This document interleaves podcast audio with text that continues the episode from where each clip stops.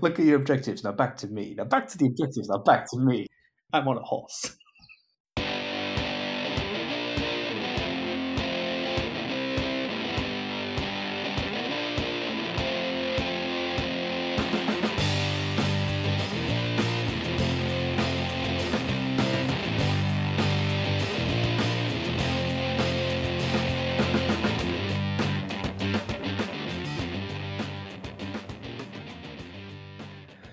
Welcome to episode 51 of the Narrative Wargamer podcast, a non competitive 40k podcast where we focus on fun and narrative gameplay, as well as hobby news and our latest hobby projects. I am Tony Rhodes, and tonight I'm joined by Daniel Foley Hello again, it's me. and Dave Barker. Hello, hello everybody, hello listeners.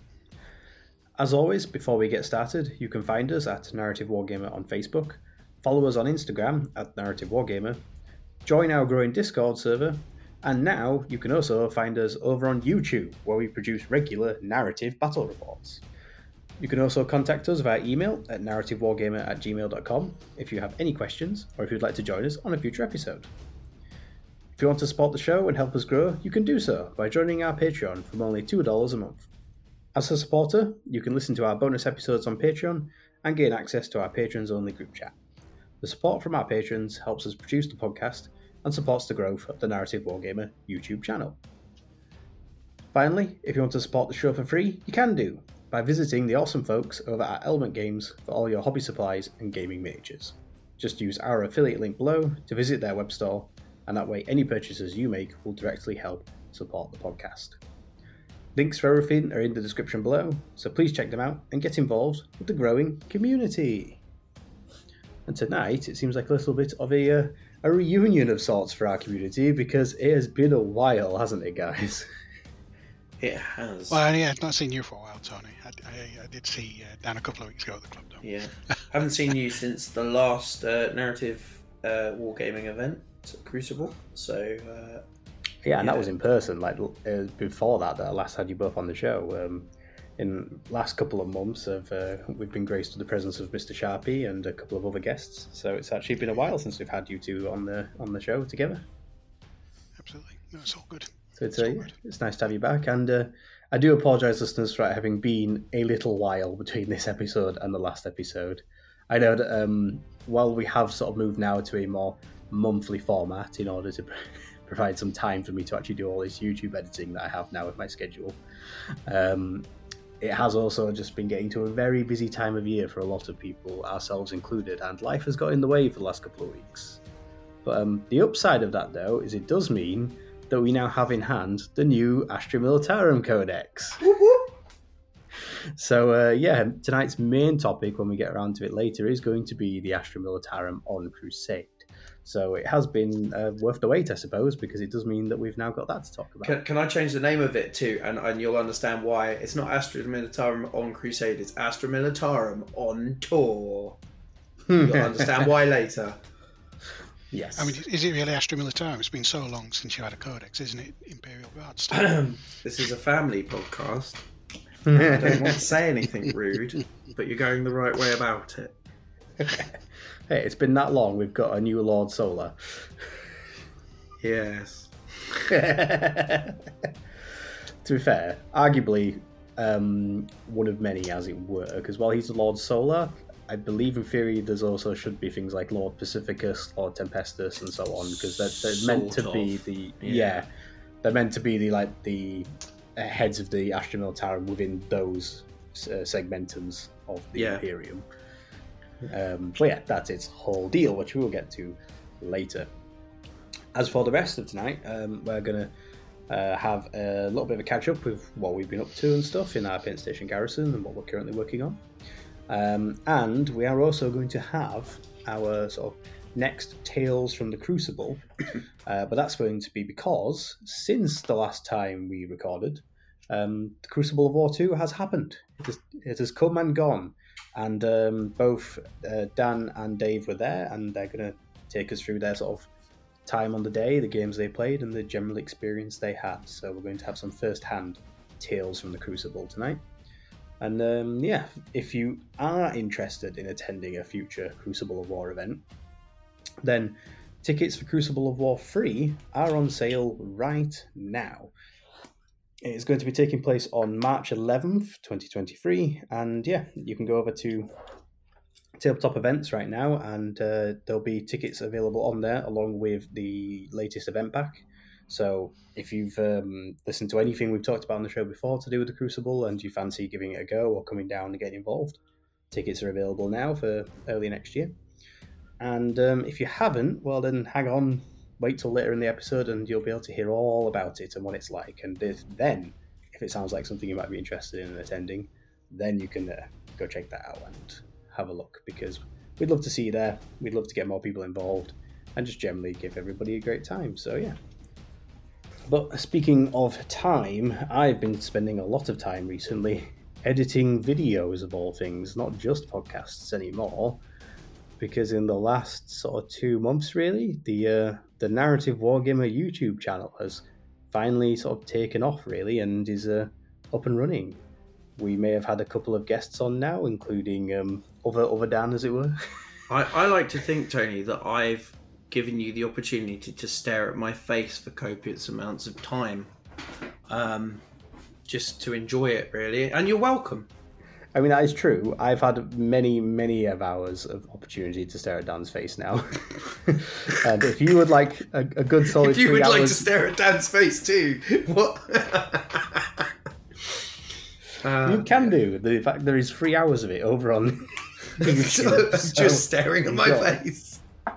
it wasn't just staring at your face though. It was uh, it was staring at some very beautifully painted Cadians, Thank you. um, who regrettably now have uh, an out of date codex in that particular battle report. But that doesn't change the fact it was a ton of fun to play anyway, and still very thematic and uh, interesting story to watch. it was, and so, I want to come back and re. I mean, no spoilers, but I want to try out a Death Strike again now. That would be. ooh, yeah, they, Yeah. they've definitely changed up how death strikes work in a very interesting way. Um, but yeah, I'd be interested to get the Astra Militarum back on the channel in the near future so we can see what the ninth ed codex is for. eh, What the ninth ed codex is like for them just in time before 10th ed drops. Shut up. um, but yeah, it's like, other than that though, Don't be, um, daft, don't be daft, Tony. There's going to be a third Space Marine Codex before that happens. Of course. I mean, we've still got a World Eaters one to come in the meantime, to be honest. You can go check that out now. So there's um there's two battle reports that are live at time of recording. So that's uh, the first one being against uh, Dan Wellington's Admech with and me playing with my Death Skulls. The second one uh, against Daniel's um, Lovely Acadians, again with my Death Skulls, and um, releasing later this week, but currently available in early access for patrons, is the third battle report on the channel, which features Chris Wildman's uh, Space Wolves. So, um, Chris of Unrelenting Brush fame, that is.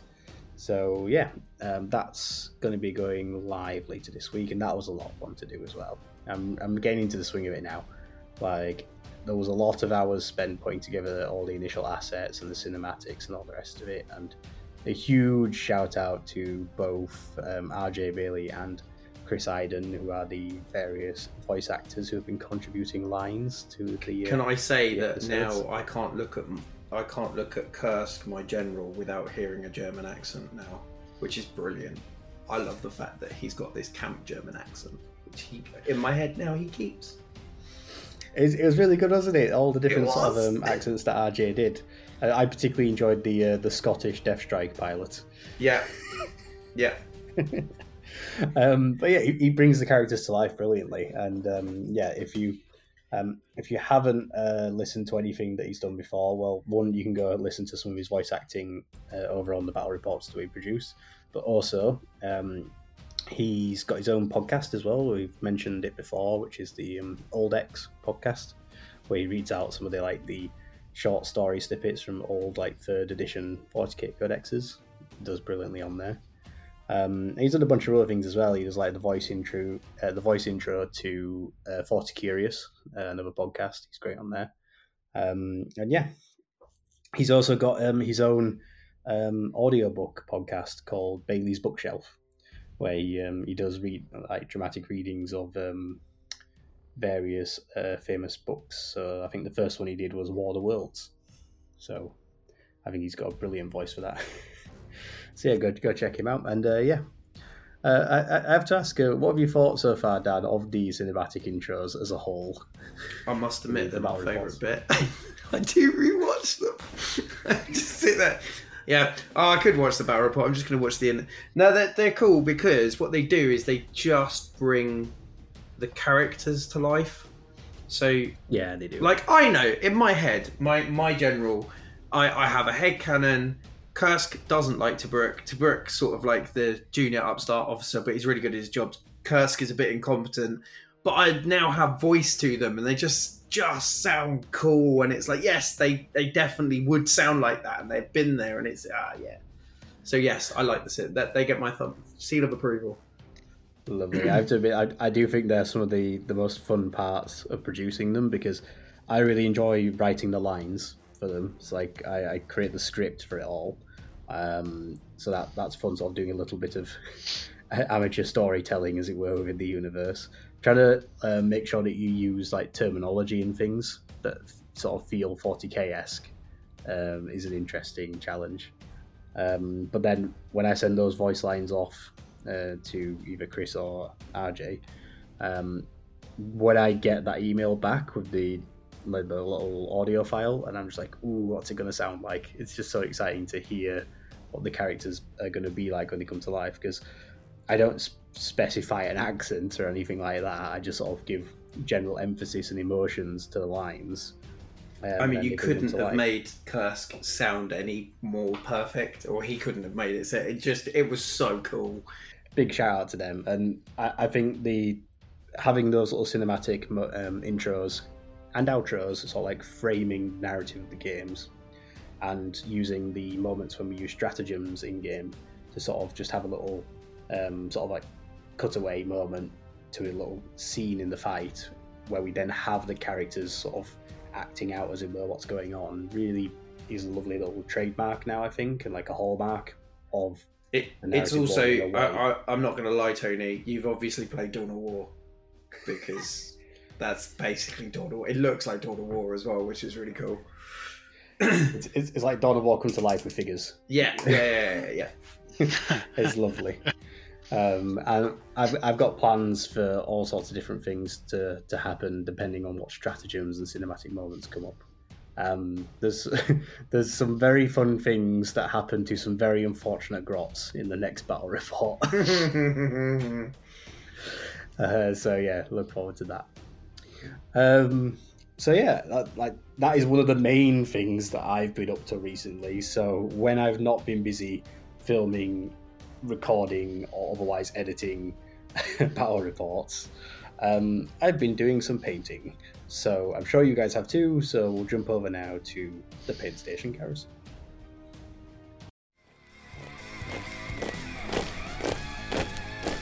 Paint Station Garrison.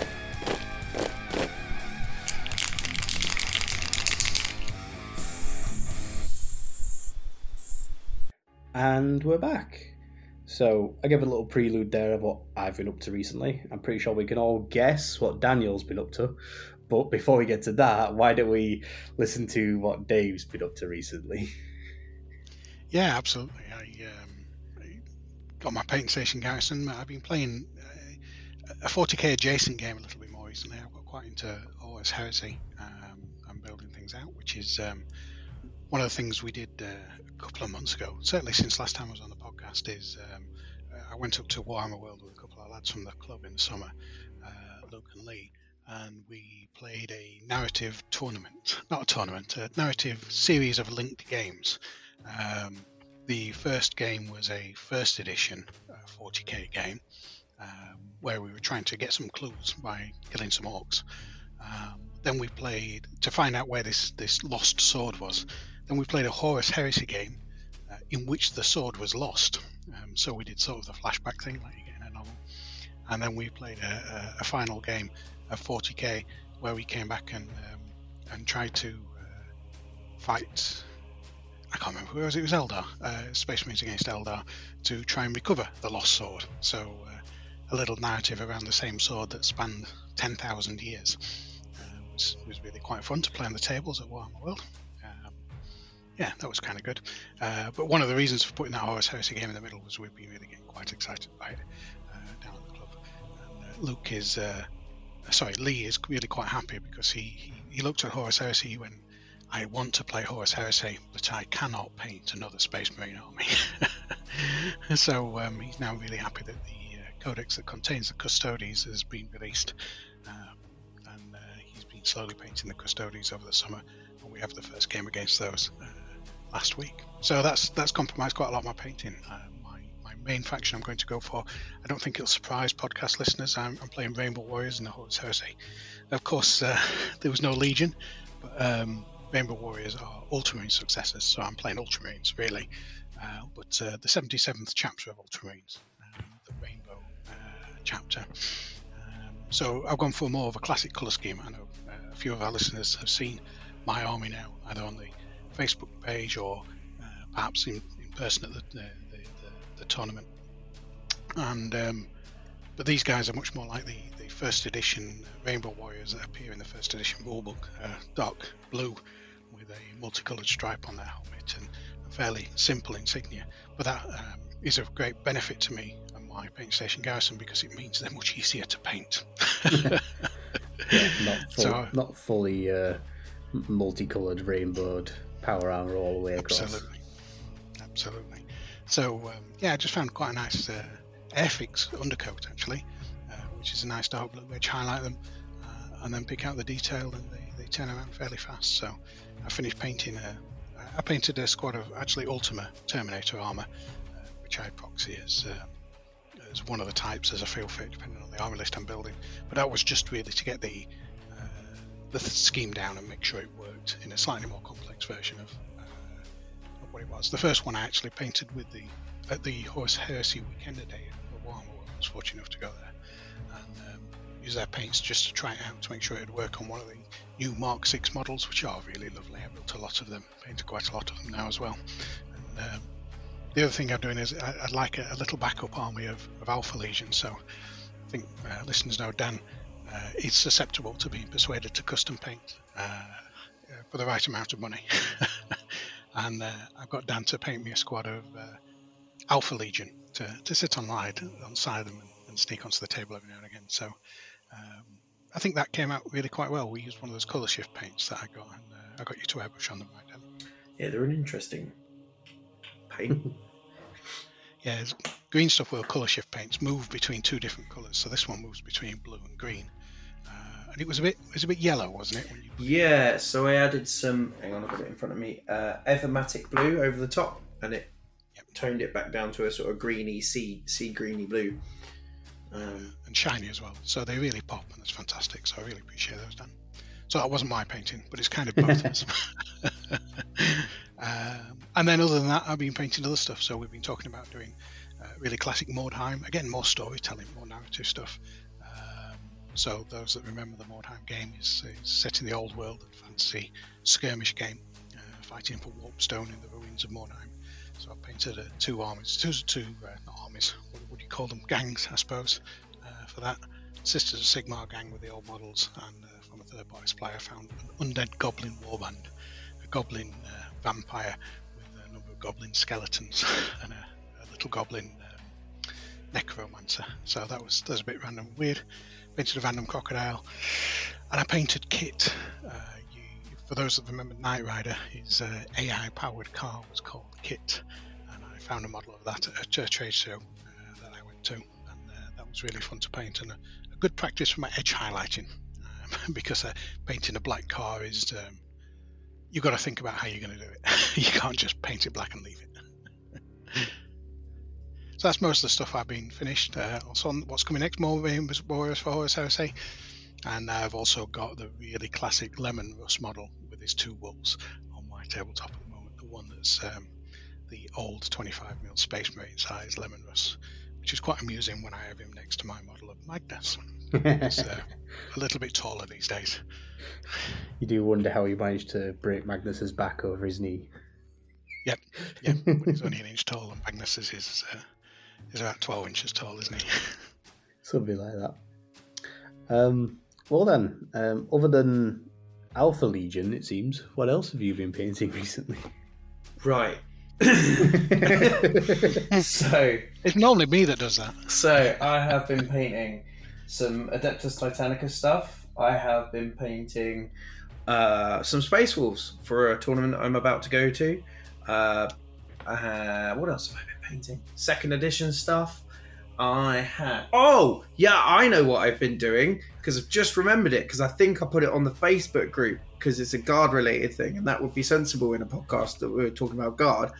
Um, I have created my own Lord Solar, who, Lord Solar, not Lord Solar, who um, it all started with looking at my Creed model, going, he's not in the Codex anymore. That's really sad. And then I put him on, in front of on some steps, and then I added some other models, and then it became like a whole um, meeting um, where Kell is just shouting, and everyone's going, for, for goodness sake, we're trying to have a meeting here, Kell. Um, and he's waving his flag about. Uh, I put the Genestealer Cult um, tactical table, and they're all like having a meeting, and it's all glowing, and it looks awesome. Tactical table of the Games Workshop building. Yes, yeah. Annoyingly, though, I found out that the base size is not the right one, but I don't care because I'm not going to be using it in any anything but friendly games. Because I, I don't know if you know this, Tony, but I can't stand the horsey model, but not I for know, the same heard this. reason as everybody else. Because I Oh, don't what- like it because it's not ostentatious enough. Needs more skulls. Needs more skulls and wires, and it's too clean. It's too clean. Um, that's why I don't like it. I'm, I'm sure you could buddy up. but you don't need to, because yeah, I've, I have seen your sort of like little diorama, and uh, yeah, it looks great. And I think I, I, it's one of those things where I think as soon as you sort of say to someone, you know, I'm using it as this, it makes complete sense. Yeah. Like you know, I'm, I'm pretty sure you know, uh, Lord Solar is it Leantis? Yeah, Le- like? Le- Le- yeah. Leontus. Um, Yeah, I'm pretty sure, even from both a narrative and probably rules perspective, he's all more about being a commanding piece in the army and you know being uh, sort of like a a force multiplier, giving out buffs and orders and commands and all the rest of it, and Yeah. not so much being a you know a 12 foot tall beat stick monster. So uh, I- Yeah, I, think he is that you I know- shouldn't have mentioned Magnus, should I? no. I mean, I- he, I he think- definitely is. Um, and the that's the thing. I think the guard code, uh, the guard range is missing. Is sort of like a a proper uh, high command model, and it's quite a nice way of doing it as a as a high command model. Yeah. So like having it as some sort of meeting. The only thing I'm missing is a bloke with a a little tray with some Ferrero Rocher and a um, and some tea on it, which would be quite cool. I was going to ask, um, where was it you got the? Is it the Aeronautica pilot guy? Because I, I, I recognize obviously the Astropath model. I recognize you know uh, Creed and Kell, and the um, the like the Genestealer cult guy who's the the um, comms guy, as it were. at Yeah. the- Oh no, that's a conversion. That that the Gene Wow. Stealer Colt, I literally just took the arms off and put it on a tank commander. So it's actually Yeah. that one's a bit. But the, I know the guy you're talking about. Um, Dave kindly donated to me uh, a Titan Princeps. Is that what he is? Yeah, and and Oh, he basically lovely. said, "You know, you can do something with this," and I went, "Yes, I can." Um, That, that makes perfect sense why he'd be at the like the War Council, as it were. Yeah, I, I, I may add a commissar in, um, but I haven't quite decided whether I wanted to or not yet. It's kind of like, uh, will it I've- become too busy? And uh, I like it as it Yeah. is at the moment. It's quite nice. Out of interest, how Yeah. many wounds does Lord Solar have? I think he's got eight, but I will just double check because I have the handy dandy book down here. He's hideable, so it's either eight or nine. Yeah, Um, it is. because it could be And interesting. he obviously Eight, seven I was right. on his base then, doesn't he? Well, that's It's what I was going to say. It could, it could be interesting if you actually were to pin each of the characters to the model, and you could remove a council member every time he loses a wound. if, if he has Well, eight members on the council, In, interestingly, he is strength six, and that's exactly the same strength as Kell with a power fist. So, mm, you know, um, yeah, and you know him shouting orders and stuff and everything, and Yeah. having the inspiring banner just makes sense. You know, the only thing I can't work out, not that I would anyway, but the only thing I can't work out is how he gets movement twelve. Uh, I just like the idea that they pack everything up really quickly, put the Benny Hill music on, and then tootle off into Well- the sunset. Has he got a jetpack? No, I'm not giving him a jetpack, Dave. Don't be ridiculous. This is 40k. Oh. We need serious talk here. All you need is a commissar. Then you can just shout, "Move, move, move." I'll do it. um, but yeah, no, that's that's a brilliant little um, like conversion you put together there. It looks great, and you can go see it over in our Facebook group if um, you do want to see, or possibly over on your Instagram, which is Yeah, I've um, done some tutorials on the little glowy thing as well. So if anyone wants to know, I've done that. I did some Um, tutorials on that. What was your Instagram handle again? Uh, good question. At Garage Hobbit. That's it. That's the one. Yeah, so you can go check that out there.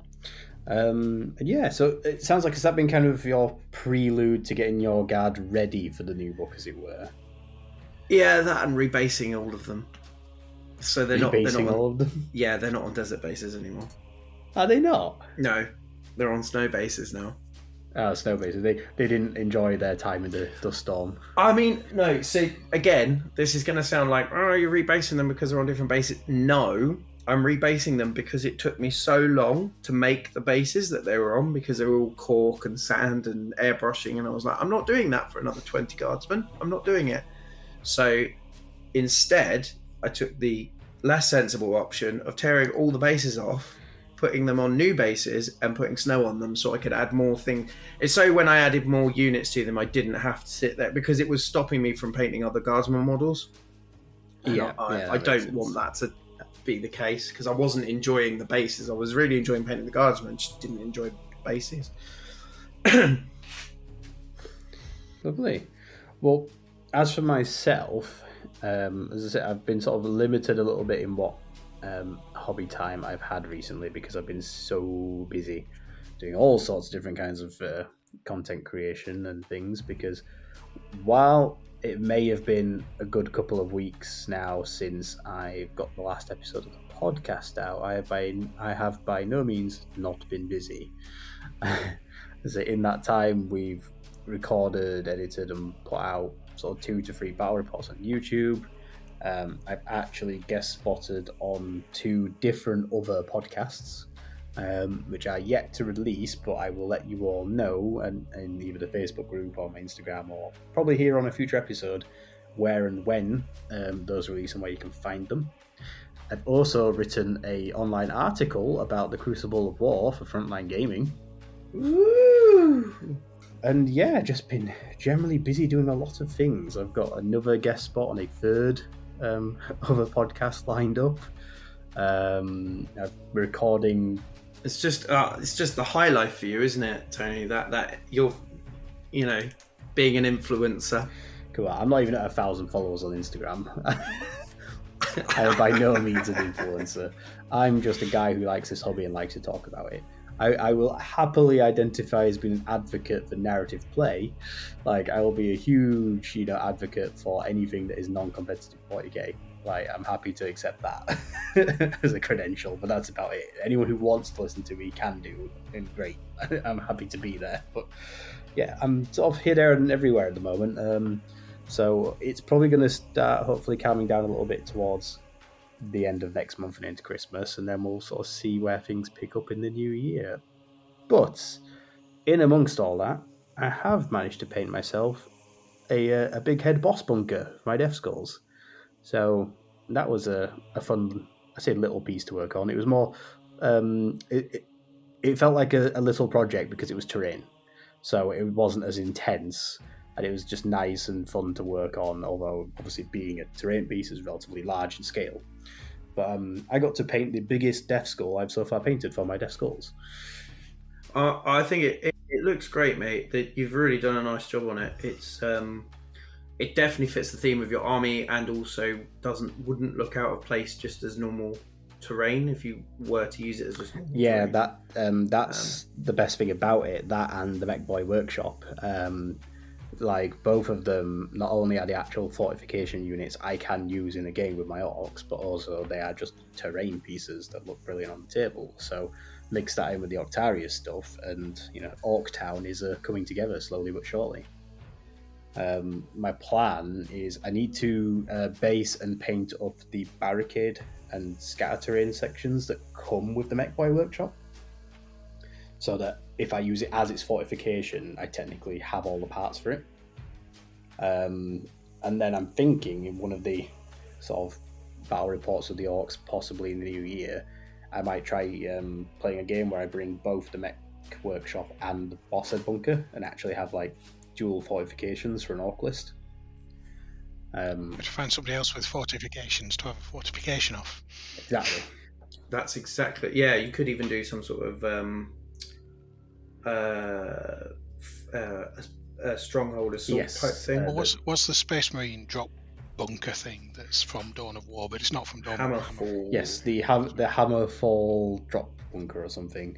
Um, if I, I could tell you, Isn't there a Primaris gun turret as well? Yeah, yeah. It, it doesn't actually drop out of the sky though, so it always confuses me.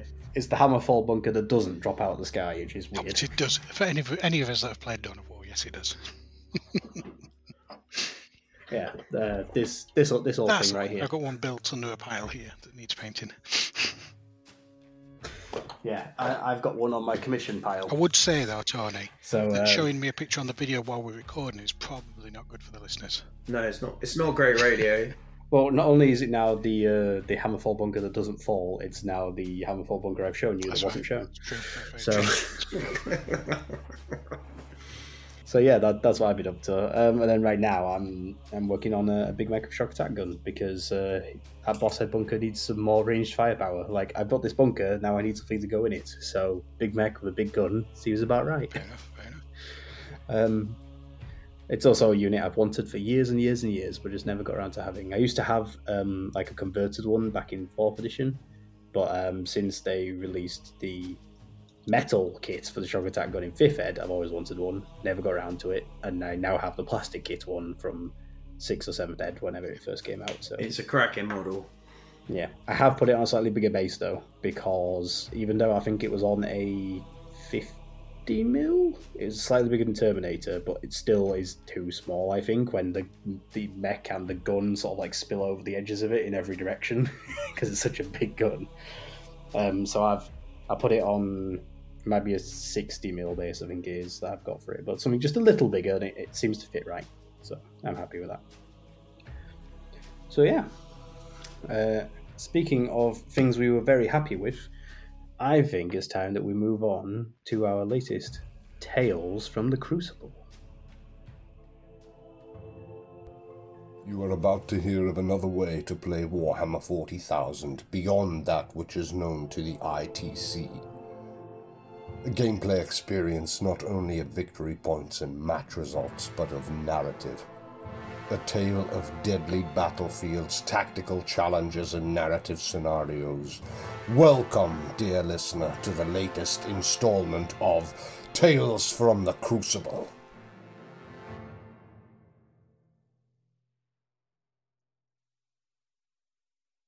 And we're back, guys. So, this is going to be our first Tales from the Crucible of War 2. Because um, it was last month, uh, time of recording anyway, uh, when the Crucible of War 2 took place, and we had a great turnout. We had a bunch of people come down, have a great time. Everybody went away with great stories, and we're going to hear about a couple of the sort of games and how the day went generally from both uh, Dan and Dave uh, tonight. So, funnily enough, as always with these events, at least the pair of you travelled up together, didn't you? So, uh, tell us a little bit about how your day started. I, I live a little bit fur- further away from the Dan, so even Yeah. earlier than that. and uh, but I more or less drive straight past your door, so it made sense for me to pick Dan up on the way and, and uh, come together. Um, which was great. The most difficult decision of the day was uh, early in the morning. Stopped halfway up. Do, do we have a bacon sandwich? Do we have a sausage sandwich? So we just refused to decide, we had a bacon and sausage sandwich right now. Um, so that was the difficult decision making of the day, and everything else was just fun after that. Um, but yeah, we got there together just about on time. I think uh, we were a touch late last time, but uh, this time we were uh, just about on time, which was which was good. And um, we got there and started meeting people, people we met before, people we'd not met before. I don't think either of us met Chris before in person, had we? No, so that was no. awesome.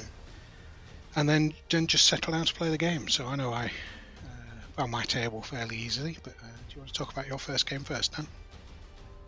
Uh, yeah, I played Mr. Sharp. I believe is that's the the uh, I believe so in my head. Uh, with his Sharpie, yeah. Eldar, with, with his Yeah. wonderfully painted Eldar, and it was very a- pretty. And He's, uh, he's he had the Young King Army. Yeah, well, he had basically 11 year old Dan's army that I want to have eventually because it's just all individual aspect warrior units, and it was just really, really nice um, to see because it was really themed. I took um, my Space Wolves with a, a slight twist. Uh, my twist was, which Tony, you were very pleased about, because I like to take silly armies to these things. I took the Execution Force, the Assassin Execution Force, which was a hoot and did very little assassinating. I'm going to be honest. It was. um, we played, funnily enough, the first mission. Um, I can only remember because it, it was a long time ago that you had the the um, the off the table thing. Oh, my brain Yeah, is so you play the first mission of the day for you was capture the infiltrator. that was it. So this was a a mission where both players were deploying in so like Dawn of War deployments, so long table edges. There were six objective markers, Yes. I believe. This- Yeah, six This objective the mission that markers. had yeah, hidden um, markers as well, wasn't it? Yeah, Yeah, so there were six objective markers, all of which I believe were set up by the defender. Yeah, Was that correct. case? Yep. Yep.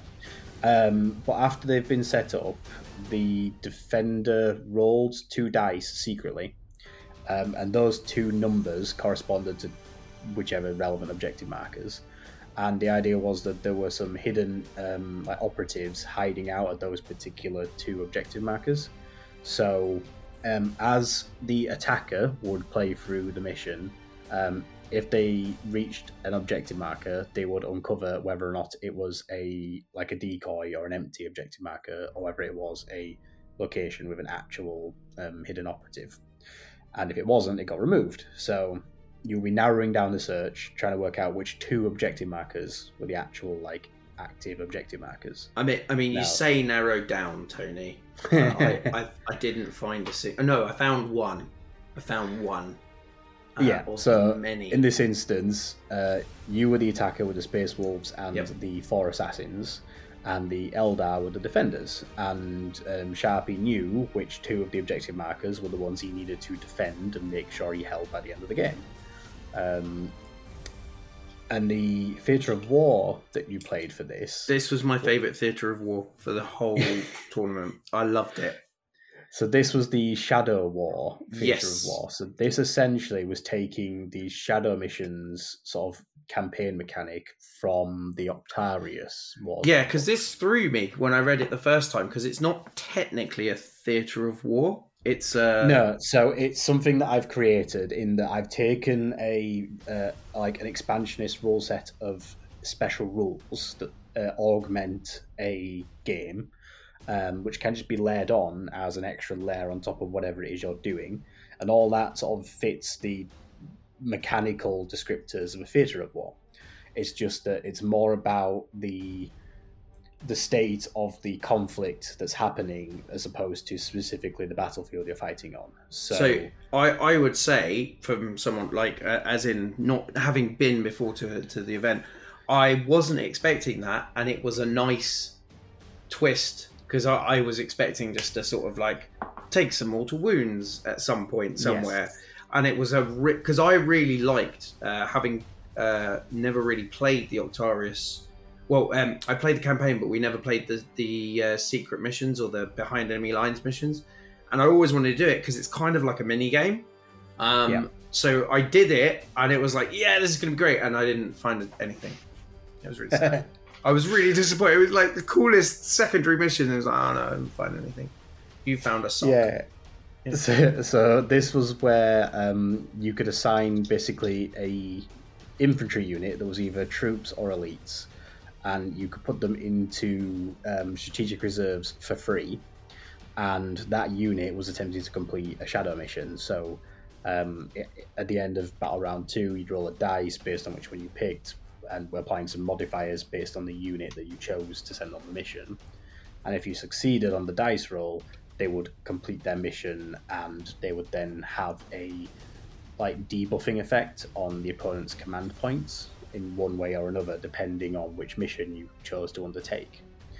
Um, and then that unit would come on from reserves to the table and roll for casualties, like they'd um, come out of an exploding vehicle or something like that, because it represents some casualties that unit might have encountered uh, suffered during its shadow mission.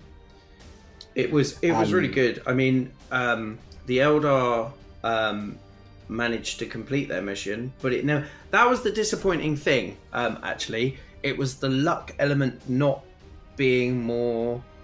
Um, usually go, oh, the luck got in the way. There wasn't enough luck. We never rolled anything of, so it never affected anything, and I was a bit disappointed it didn't affect anything because it would have been quite cool.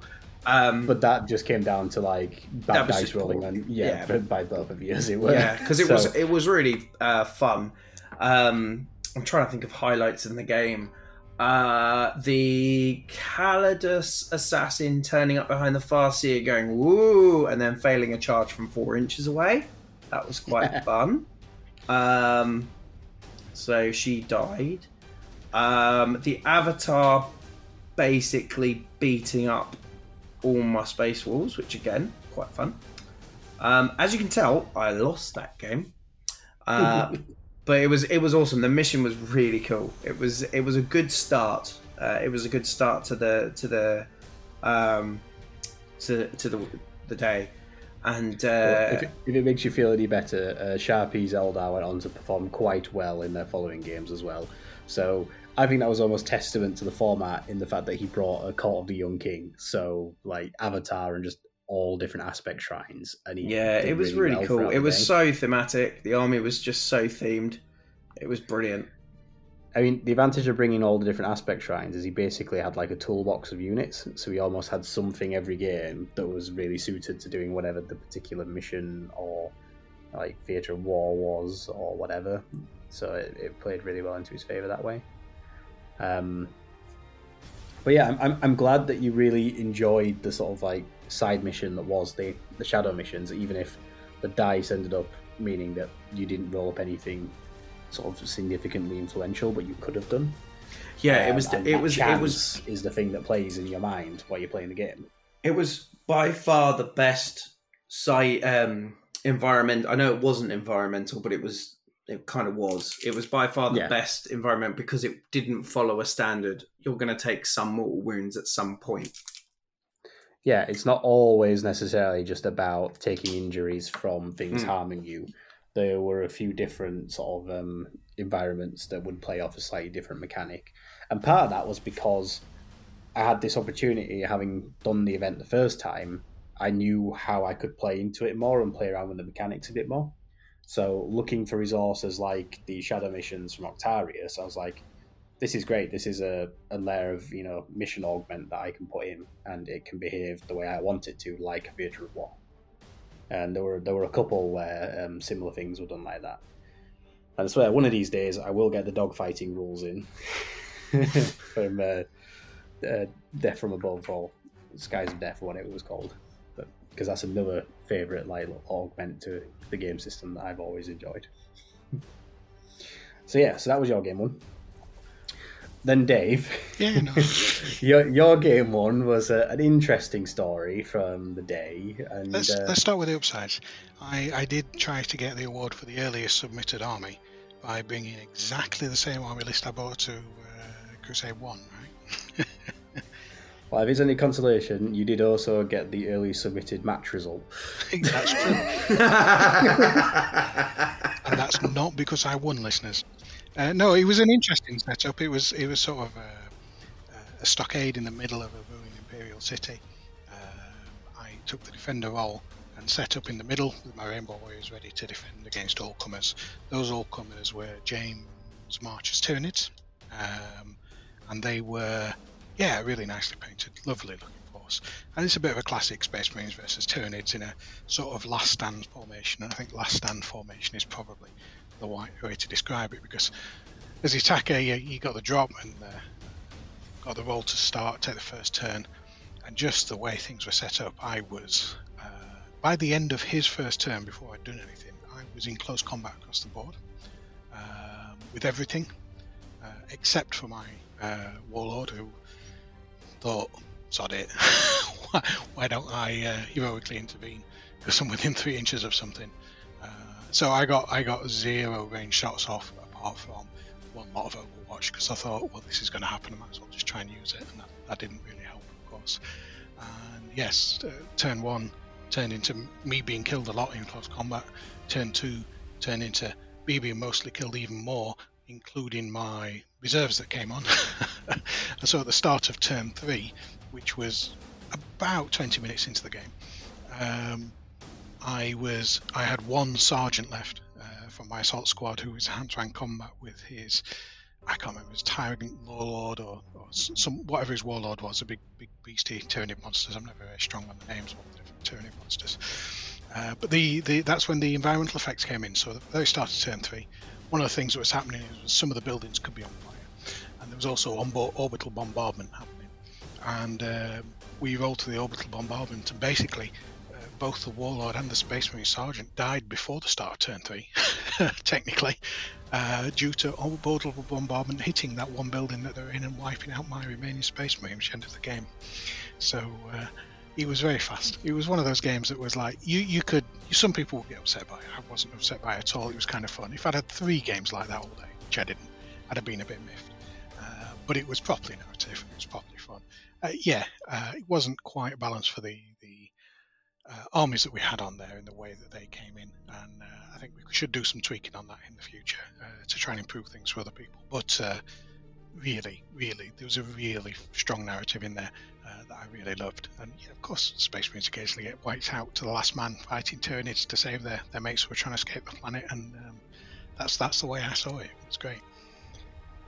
Yeah, and it's it's a testament to you know like your attitude towards the game and the the spirit of the event that even when you know the nature of that particular game was ultimately very one-sided. And i do apologize for the sort of convergence of things that happened for that to actually come about because uh, like for one thing so james was our ringer. So he was the one sort of filling out when we had an odd number of players and therefore i wasn't really knowingly placed against you. So I've mentioned before how like I pair off all the armies in the matchups where possible. And on the day it turned out that your opponent for round one was the person who didn't make it, so therefore you weren't playing against the army I expected you to play against. And instead you were played against a sort of rather monstrous Tyranid list. Yeah. That happens. uh, which uh, which yeah, it does happen and yeah, um, as that scenario was devised, it was just a roll off the first turn. And I think the core remedy that I would apply to that in future is making the defender go first. Yeah, I think because it gives you that opportunity to maybe get some volleys off, set up defenses, maybe spread out and just set up some, you know, um, some uh, sort of like what's the word? Not shielding units. I forget what they're called. What the people Uh, call screening them. units. Screening units. That's the word. Yeah, uh, and so on. So the idea behind that mission was that yeah, the defender starts in the center of the table, and there's a single objective marker which starts at the center of the table. But the players roll off each turn, and the winner can move the marker two d six inches. Yeah, I, so I, it's I sort didn't of like moving around it was bit. irrelevant. Yeah. yeah, because because the, the nids are on top of you that quickly. Yeah. But the idea is that the sort of defender has the only objective on the table under their control to start the game, and therefore that gives them, in theory, a commanding position. Um, but the marker will move randomly a little bit, and the players have some sway over where it goes. It, it So did the- move randomly quite significantly. So uh, in the first turn, it moved from the centre of the board right to the edge of one of the barricades in between a fight across a barricade. And then in the second turn, it moved right into the back line uh, of his troops. Um, so it just moved completely away but like I said, it was kind of irrelevant. So Yeah, and, and the idea is that because the def- because the attacker is deployed on all four corners of the table around you, wherever the objective goes, you're in theory only moving towards a quarter of that opponent's army.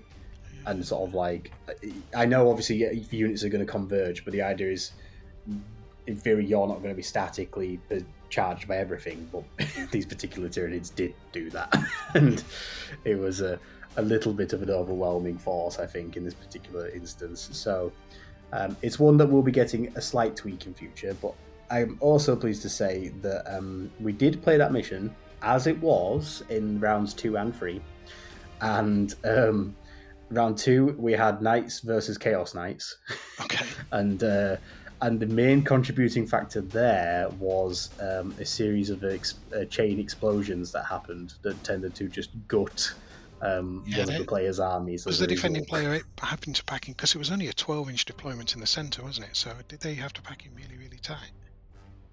Um, I mean, not too badly. I mean, in, as a knight, I think as a knight army, I think he had two like midweight class knights and four. Right. So he, he fit his army in, you know, easily enough. But I think there was an I think there was a triple explosion at one point, um, which when it's three knights going up, um, that, that that that that was the thing that gutted his forces that game was more the the chain explosions than anything. Um, but game three on that table was the defender was an orc army with a stomper, Okay. Nice. um, and um, he actually won that game. Uh, the stomper broke out, as it were, um, against the Space Marines that were assaulting the position, and in the end, the orcs actually won that game. So I was quite pleased that by the end of the day, it hadn't just been a whitewash for the attacker all three games. Yeah. like in one of the games, the defender did win and won, you know, quite handily in the end. So um, I, Were I think there any it, let's missions, see. Tony? Were there any missions where it was clearly the attacker won every single time, or the defender won every single time, or was it quite mixed? Um, I think it was relatively mixed. I don't think there was anything that stood out. I think this particular mission with Dave, it was apparent that if the attacker goes first, that seemed to be more impactful than the defender going first. But I don't think that necessarily just meant that they always won by going first, sort of thing. Right. Yeah. Um, but no, generally, I, I don't think there was any um, obvious advantage to any one of the games where the, the attacker or whoever went first won every time. Um, I mean, what is nice is that about 50% of the games have a predetermined first turn anyway. Um, so that's just baked into the scenario then. Mm. Um, so yeah, so that was your, both your game ones. Yep. Um, so Dan, what was your game two? So I played James, the Tyranid army that that uh, Yeah. That- that just ate Dave's Rainbow Warriors. That just they, they were they wanted some um, appetizers, and uh, I set in my head They, that they, I was they, like, they right, wanted the doggy bag, did Some- they? yeah. I mean, After all that colour, they wanted something a little more grey. I mean, to be honest, I was looking at the army going, nope, this is not going to end well. So I set my target, my actual. Uh, you, you're not aware of this, Tony, but I actually set my own narrative objective for that mission, which was to headshot one of his bugs. And I did, and it was awesome. And the Vindicator shot his. What was it? Uh, Malathrope? What's the. No, Neurothrope. Neuro, yeah, Neurothrope. And it went pop and his brain went like a melon and it was exciting and then i lost but it was great because it was the um, mission where you had to escape on two lifts um, again not the best mission to go up against a big bug list where you have to go towards them instead of defending but it was cracking and the army he had was lovely um because james does his own base he sculpts his own bases i believe um, and they're very good because they they sell them at the March War place. But yeah, he it was um, a case of uh, running forward, um, watching um, my space wolves get eaten, and then actually watching the frustration. What I found was. I'm just learning things about the games, not necessarily things you want me to learn, Tony, but I am learning things on how upset people get when you use a Culexus assassin because they can't kill it. It's really funny. Yeah, they are full of Lexus assassins. It's it's it, it's useless. It didn't do anything. It just stood there, just causing annoyance. um, and then he ate it because So yeah, so um, and did you get to the point in that mission where the flood came through or not? I can't Uh, remember. no, because he didn't army by the time it come. I think we did in the last turn. We played out the last turn, even though my army had disappeared. Um, and yeah, he it came in the very last turn. But um, the flood was quite cool. I did enjoy the, the, the flood aspect of it. Um, but I quite like that mission um, because it's very sort of like uh, quick, got to get off the table, um, secure the landing zone, get off the table. It's very sort of similar to our YouTube uh, game in that respect. It's sort of like very. There's a reason for taking ground. A lot of 40 game, 40k games don't have a reason for holding an objective. It's just a little marker in the center. There's no reason. Whereas when you've got whacking great big lifts you, you, on the table, and they were actually on the table. It's not like they were just a marker. It's these huge gantries.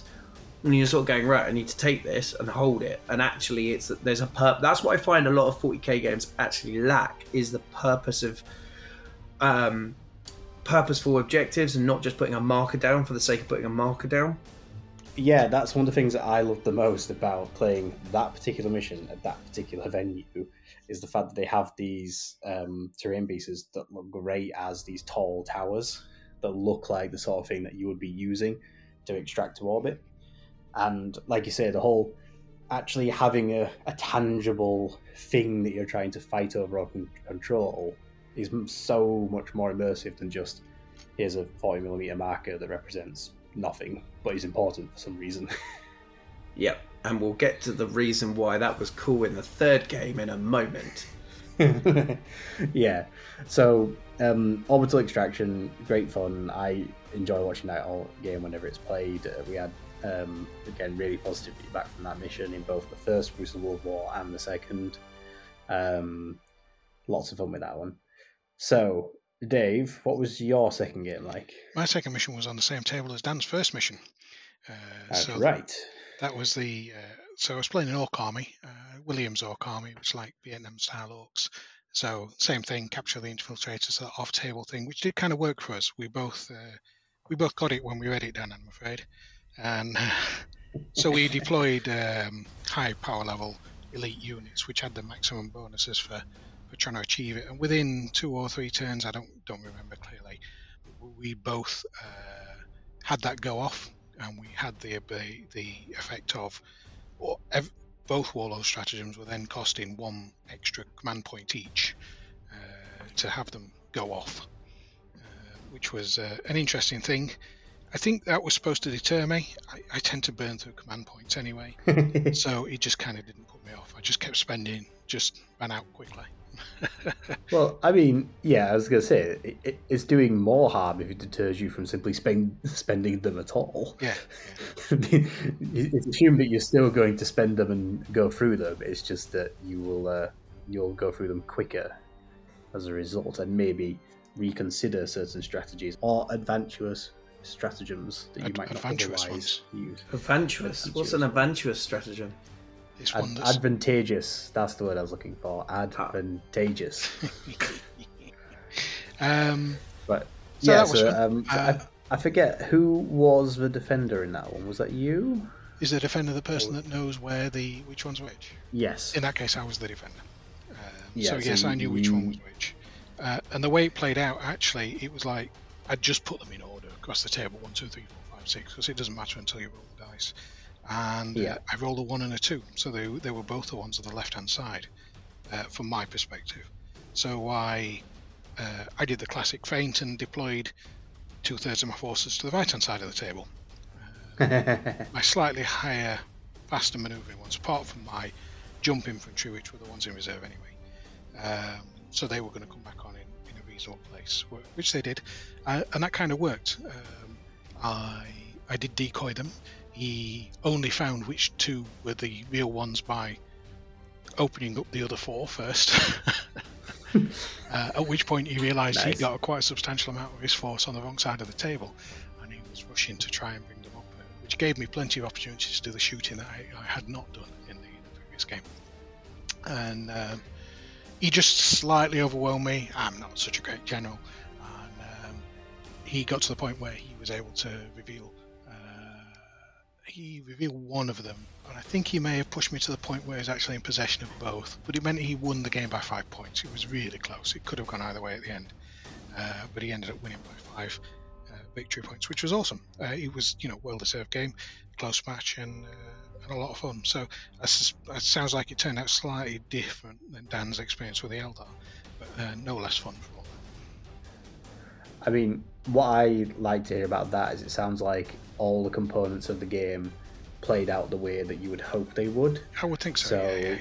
yeah, your knowledge of where the two active objectives were versus the four inactive ones, as it were, really played into how the units moved about on the table. Yeah, definitely. You both, yeah, you both got to deploy significant units into the shadow missions, and they both achieved their objectives throughout the game before then joining the fight themselves.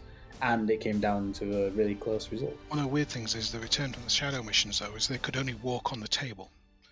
Uh, Yes. which was a little bit odd since I'd got jump infantry doing that. Uh, well, so I suppose the idea is is because if it's a unit like say Terminators or uh, Assault Marines or whatever, which would either be teleporting to a location or dropping from a Thunderhawk, you know, what they've done is they've done that in order to insert themselves wherever their crucial mission was, like, and they've done that there, and then now foot slogging, as it were, their way to the battlefield.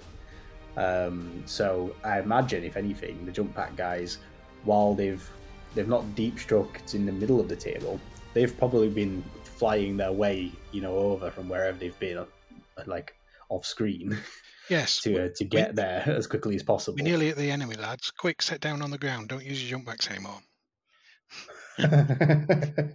Yeah, maybe. I'm, Um, I'm sure there's a narrative you can build out of that, and I'm not complaining.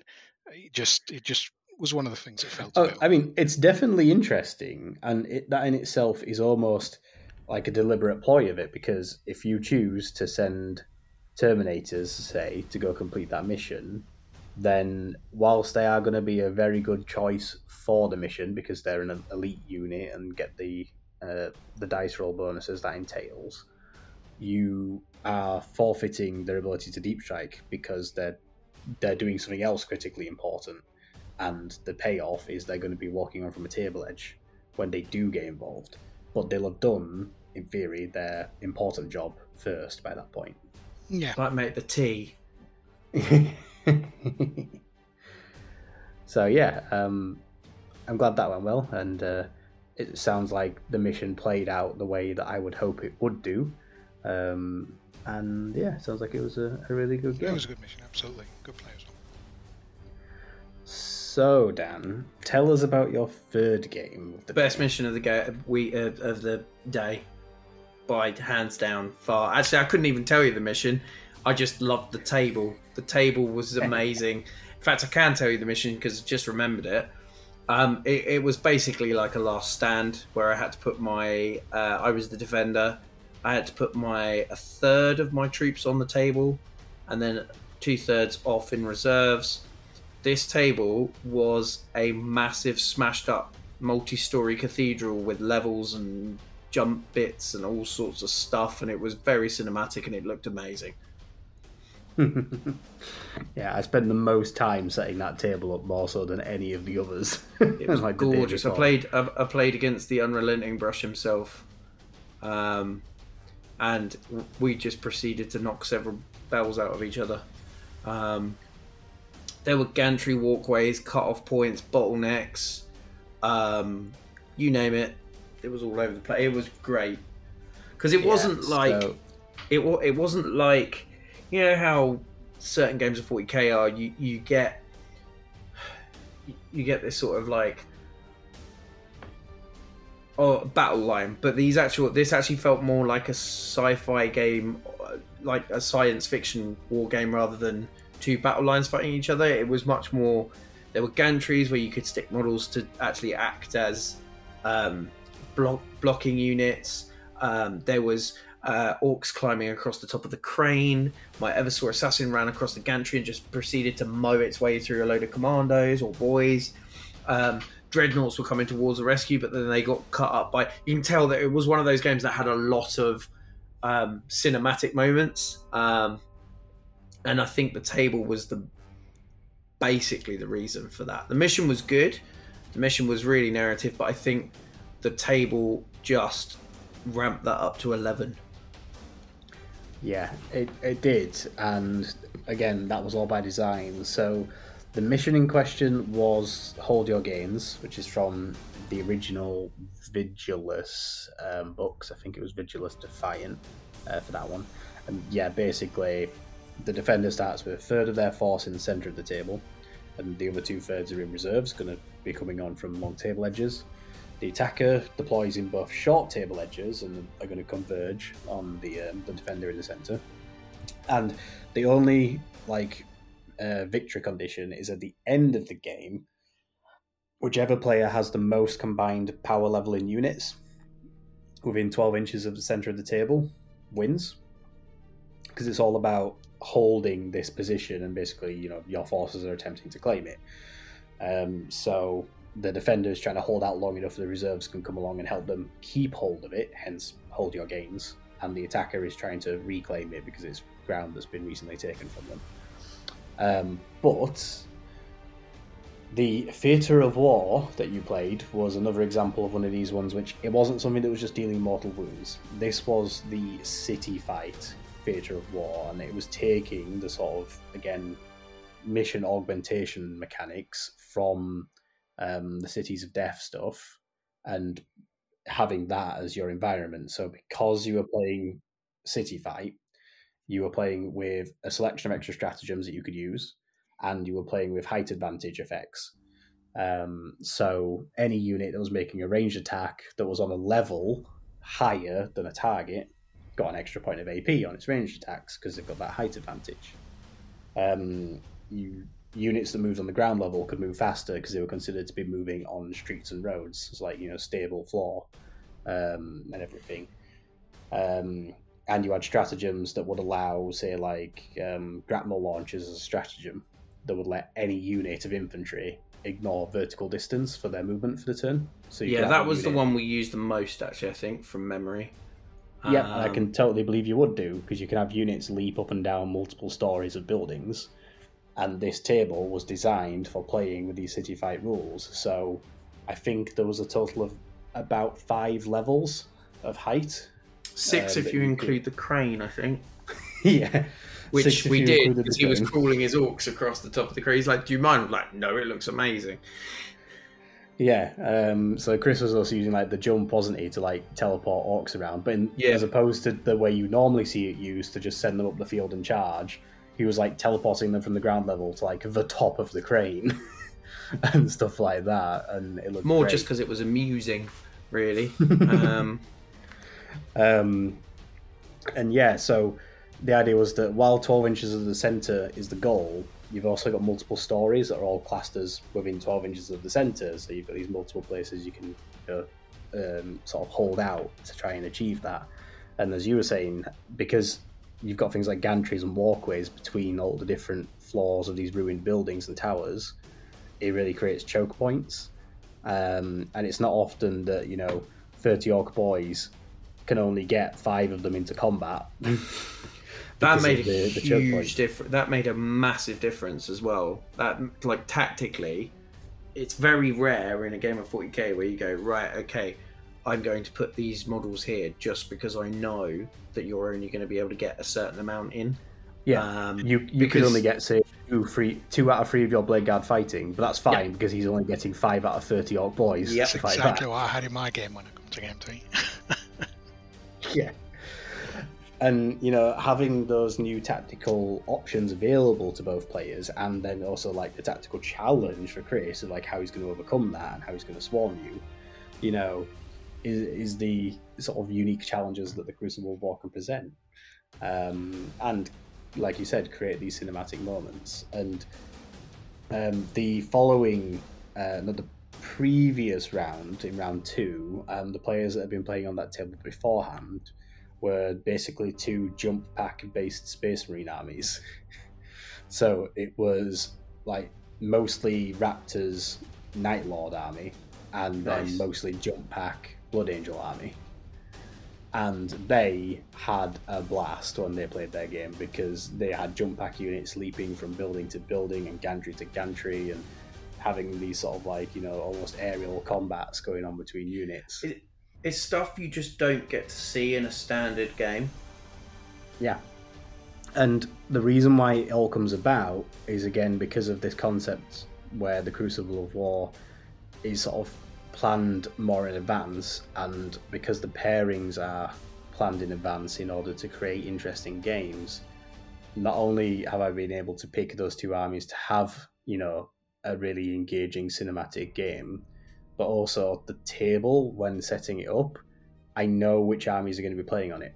So when I built that table, when I planned it out, I didn't have to make space potentially for Land Raiders or Imperial hmm. Knights or Greater Demons to be able to maneuver around on it because I knew there weren't going to be any of those units playing on that table throughout the day. And instead, I knew that so long as I had space for dreadnoughts to walk through and, you know, Terminators to charge down a gantry, then it was going to be absolutely fine for the armies involved. And if anything, it was going to make it more cinematic and more memorable and more unique than a typical game of 40k for those players and it just looked really cool. it did. It looked really cool. It was it was like playing. There are very few games that stick out in my mind from my aeons past to 40k, but that one will just because it was very very sort of. It was like being in a Black Library novel. Great. I think that's the best sort of you know thing I can hope for. That's the sort of experience I want players to have where possible, and while maybe I can't achieve that, you know, for all three games in a day for any individual, so long as everybody gets one, you know, in their day, then I think that is more than um, commendable. Definitely. So, Dave, tell us about your last game of the day. Yeah, my last game uh, was again against orcs, different kind of orcs, foot slogging orcs with Gaz leading them. Some huge, two at least two mobs of thirty orc boys, and uh, there were some Killa Kans in there and some other horrible things, as orcs tend to bring. Um, and the mission was it was jungle scenario or jungle terrain with plenty of lush trees and um, some little narrow defiles of rocks on either side. Although the middle of the board was quite open, and the uh, the war zone was an odd force field type thing. Uh, we were playing long edge yes. to long edge uh, with the armies, just in a pretty standard sort of deployment. Uh, but the, the we rolled for where that was, and it actually came down the middle of the table from the middle of one long edge to the middle of the other. So I think if it had gone the other way, it would have been a very different game. Uh, what that force field did made it hard to target and shoot uh, through. Um, so it prevented a little bit of crossfire sideways, but actually we had exactly the opposite kind of game to what Jan Dan described. Sometimes your games are you line up your armies against each other and charge and shoot towards each other, and that's what this game was like because the, the actual objectives were five objectives down the middle, and as you took control of them, you could move them towards or away from your enemy by six inches, and there were like three positions uh, that each one could be in. They start in the middle, they could come closer towards me or closer towards him, uh, and you score different numbers of victory points depending on where they are and how much how much you control them. Um, he was always going to be tough against Ghazghkull because he could only take three wounds a turn, if we all remember. And uh, four, I think. Four. No, it might be three. Might be three. It, it doesn't matter. You just have and to keep amount of Yeah. So I was able to set up some screening units for my devastators, and between the, the lascannons and heavy bolters, they, they managed to just about keep up three. And I think the victory I did get in that game, although I did overall lose, the victory I did get in that game was uh, I did manage to kill Gaz because I just kept pinging away at him and slowing him down. But those huge mobs of orcs, I just and because he was on foot and I had to hold my ground and shoot at him, he gained the objective in the middle. He started scoring the victory points, and I just couldn't keep up with it. I didn't manage to run him into the narrow defiles. I had uh, at one point uh, my single on foot librarian just holding back a mob of 30 orcs, just killing two or three a turn. um, just being surrounded. You know, if he stayed there for 20 turns, he'd have cleared them all off, but you didn't have 20 turns in a game. so in that sense, it was a thematic and exactly what Dan just described. It was like being inside a Black Library novel, uh, facing the swarm of orcs. Uh, but uh, a bit of a pick. We didn't win all victory points, but uh, it was fun. Finally managing to kill Gaz in a game, uh, dealing with all those orcs, and just uh, orcs versus marines. I love it. Two games of orcs versus marines, and it's fantastic. And uh, yeah, the guy who was playing Anthony was a great player. It was fun to play against, and um, lovely board and models we were playing against. So again, great as always.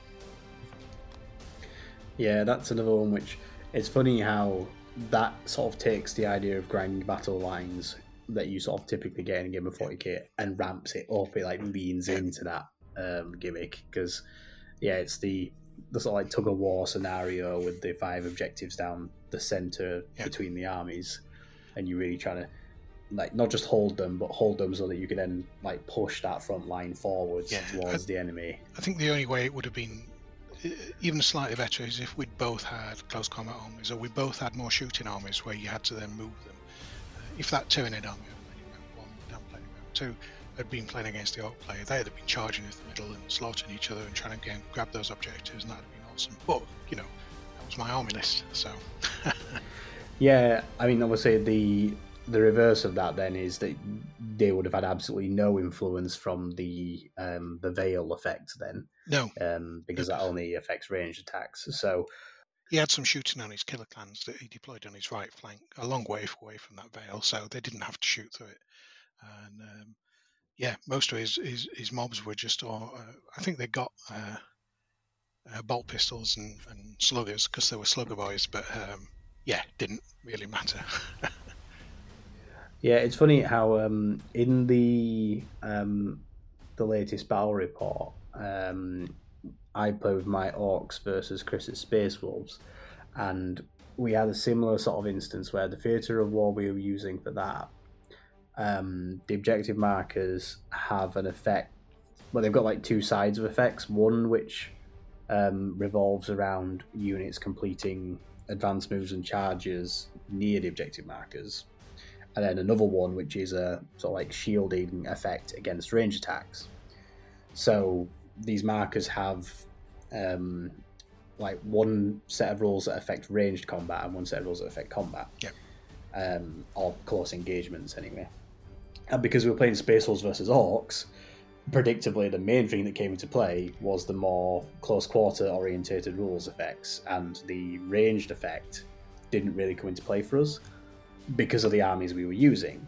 Um, and it was it was definitely still influential. And like I say, if you go uh, watch that, like you'll see that come into play. And but it's interesting how we do comments at the end. Were saying if we had more ranged combat armies, we would certainly have seen the effects of the shield generators more than we did. Um, so it's funny how similar thing for you in this scenario. The veil that affects range stuff wasn't as influential because of the armies involved. yeah, we just had such wide lines either side. We always had targets. Yeah. Um, I mean, I don't know if the morale thing came up much for either of you because this was the one where the sort of like dread aura on the objective markers would make units fail morale more often. yeah, in all honesty, I think we forgot about that effect. Both of us. So, yeah, that that can be the case, you know, sometimes when you know you've got enough going on and you're just having fun, and that's not a problem. Like you know, if it's it doesn't uh, take away from the experience, then it's not a problem to um, Yeah, I don't, I don't remember. Mao coming up either way particularly much. It doesn't. Hal doesn't come in for a while on big mobs of, of 30 orcs. When I was taking out his larger True. things, I tended to take them out atomically, which didn't trigger uh, morale anyway. Uh, and my guys are a little bit more invulnerable to it because I combated squad because you know whatever it is, 52 firstborn infantry and five Primaris. um, so they because they're all combat squadded up as well into fives. Even even when morale can affect, it wasn't really triggering anyway. Fair enough, but it still sounds like you had a good fun game. No, it. no, it was awesome. Absolutely, absolutely. Um, so then, after after that, that was you know the end of the games for the day, and um, we sort of had our little wrap up at the end of the day where we had our awards, and I think it's fair to say there were a few surprised um, faces this time because um, varied up the uh, accolades that we were handing out, and again we didn't didn't do best general. It's just not a thing we do at the Crucible of War, but we did do various different things, including um, our champions of the Warlord duels. So we did have some some warlord duels happening um, throughout the rounds. We had uh, one person win the death race for winning the scenario on the rolling terrain, and uh, we had our first award for best display board as well, which is funny because um, it was Darren who won that this time, and it was Darren who won the best painted last time. So I don't think he was expecting to come away with anything this time, and instead he came away with best army uh, display board, and uh, that was a, a nice surprise for him. um, so yeah, I've sort of at the end of it all. Then uh, you've both been to two Crucible of Wars now, um, and you've got to have sort of seen you know what it was like firsthand when everybody was there as first timers the first time around. And you've had a chance to see it as both returning players yourself and being able to see some familiar faces and some people who had been before as well, and it's sort of their second time. How would you say it's um, they've both been as experiences now? I would say that this second one seemed to run smoother. And that's not a criticism on you, Tony. It's just because Yeah, it's we all knew what. Yeah, I, yeah, I hate Yeah. it. I thought it was rubbish. Never want to go again. Um, but I think it's because everyone, not just you, but everybody knew what they were expecting. Mhm. Whereas Yeah. before, in the first one, nobody really knew what they were expecting. So everyone was kind of like, do we do this next? Do this? So because there was a lot of people who knew what they were expecting, but on top of that, the people who were new and it was their first time down there, um, all the people who've been before was like, yep, come over it. We'll show you what to do. So there were people who had done it before were helping out the people who hadn't done it before, which sped everything up, which was lovely and friendly as well. So yeah, that would be my takeaway. Is it, it ran very smoothly, um, and and and it was enjoyable. Everyone sort of there was there, and there's no that guy there either. There's no there's nobody there trying to be uh Mr. Look at me, aren't I great? I've got like six thousand whatever the latest thing is and whatever meta there is. But you know what I mean? It, it, it's it, everyone sort of has got their theme. They've bought this ridiculous list, they, or they've bought their favorite army from when they were wanted when they were eleven, or they are like Dave couldn't be bothered and just bought the same army as last time. Um, Well, I mean, there's a really good example of that, that behaviour there. Is that um, I did have a properly based 40 mil Terminator Warlord to use, but I preferred to use my old Space Hulk Metal Rainbow Warrior Captain, uh, which is armed the same, but he's on a 25 millimeter base because I bought him in 1989, right? Um, and I checked with every opponent. Do you mind if I use the old one instead? He's on a smaller base, and everyone went, "No, I'm not bothered. It's fine. You're playing the army you want to play." and that's uh, that was really terrifying. You can't just can't imagine that at a competitive tournament. They'd, they'd, they'd suspect you're modelling for some advantage in some way, which I can't figure out when you've got a smaller base why that would be. But there you go. Maybe I'm just not so good Yeah. at min-maxing stuff. um, well, you're definitely good at, at minning the Yeah. base size. No, just old. Just old. just, just old. Um, but yeah, no, I, I completely agree with you, Dan. I I do feel this um, it ran so much smoother than last time, and I do think that is for the main reasons that you mentioned there. That both, you know, not only is it not my first time running any 40k event, let alone the Crucible of War, but it was also then you know the second time for me doing it. So I've done it before. I've got a sense of what I'm expecting. Even like the venue owners obviously hosted it before then, so they know the general gist of what I'm aiming for. Um, I also managed to get down the day before this time, so I, I had a good five, six hours the day before setting the tables up, which wasn't something then that had to be done on the day like last time, you know. Um, I wasn't running around like a headless chicken half an hour before we were starting uh, printing out mission details and putting markers on tables. Um, and yeah, I think the fact that everybody the first time around didn't really know what they were about to be doing. You know, they, they, they weren't really sure what to expect. And I like to think they all hoped they were going to have a good time. They just didn't know in what form that was going to take. So, knowing what the experience was like the first time around, I think that contributed to a, a really nice, relaxed atmosphere this time around. Um, like even more so than it was the first time. Yeah, I think even In fact, a little bit around just the, the, the stuff around the edges. Like there was a whole bunch of people there that had been to the venue before the second time, so they knew what to do for lunch. Yes. Yeah, it's funny how um, this must be a pretty rare experience for an event organizer, but um, because obviously I had all the um, rounds planned in advance, I had all the pairings printed out in advance, so I, ju- I had them up on like um you know like a, a print um like a pairings board, um, on the wall so people could go see what table they're going to be playing on and who they're going to be playing next. Um, I had that up after the end of the first round when we all went out for lunch. So we all had an hour for lunch, and funnily enough, the three of us went sort of together for food, and we ended up running behind by about five minutes. So I was expecting to walk back into the venue, um, like you know, five minutes after the the second round was supposed to be starting, expecting everyone to be milling around, waiting for me to sort of officially say to start the round, you know. And actually, I walked in and found that everybody already at the table starting to play their games. Because the pairings had already been up. People had already gone and looked to see what table they were going to be playing on, and the mission details were already there on the table for them. So people were just getting on with it. So I walked in and I was just like, "Oh, everybody's already on with what they need to be doing. Great." You've just developed the world's first AI tournament. Sorry, narrative event. Sorry, my brain slipped out then for a minute. So I meant narrative event. I meant narrative event. Tony and I both work in software. We know you're wrong, Dan. It's fine.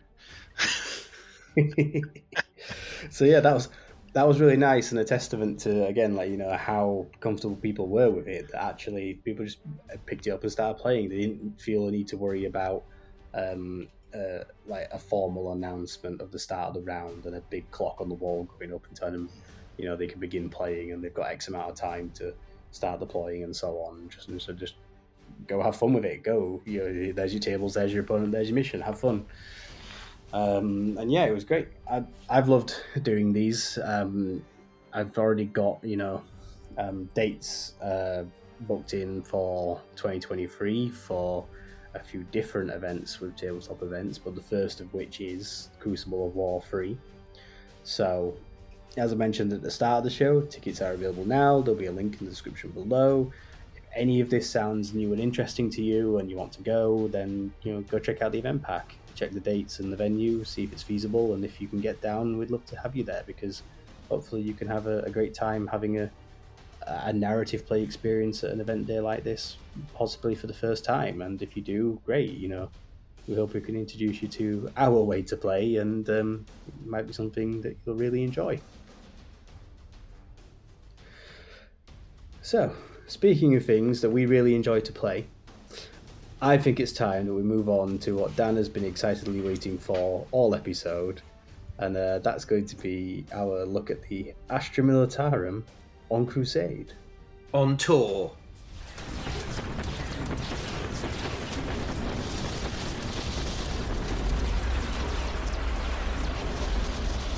Fix bayonets! Forwards! For the Emperor! Astra Militarum on Crusade!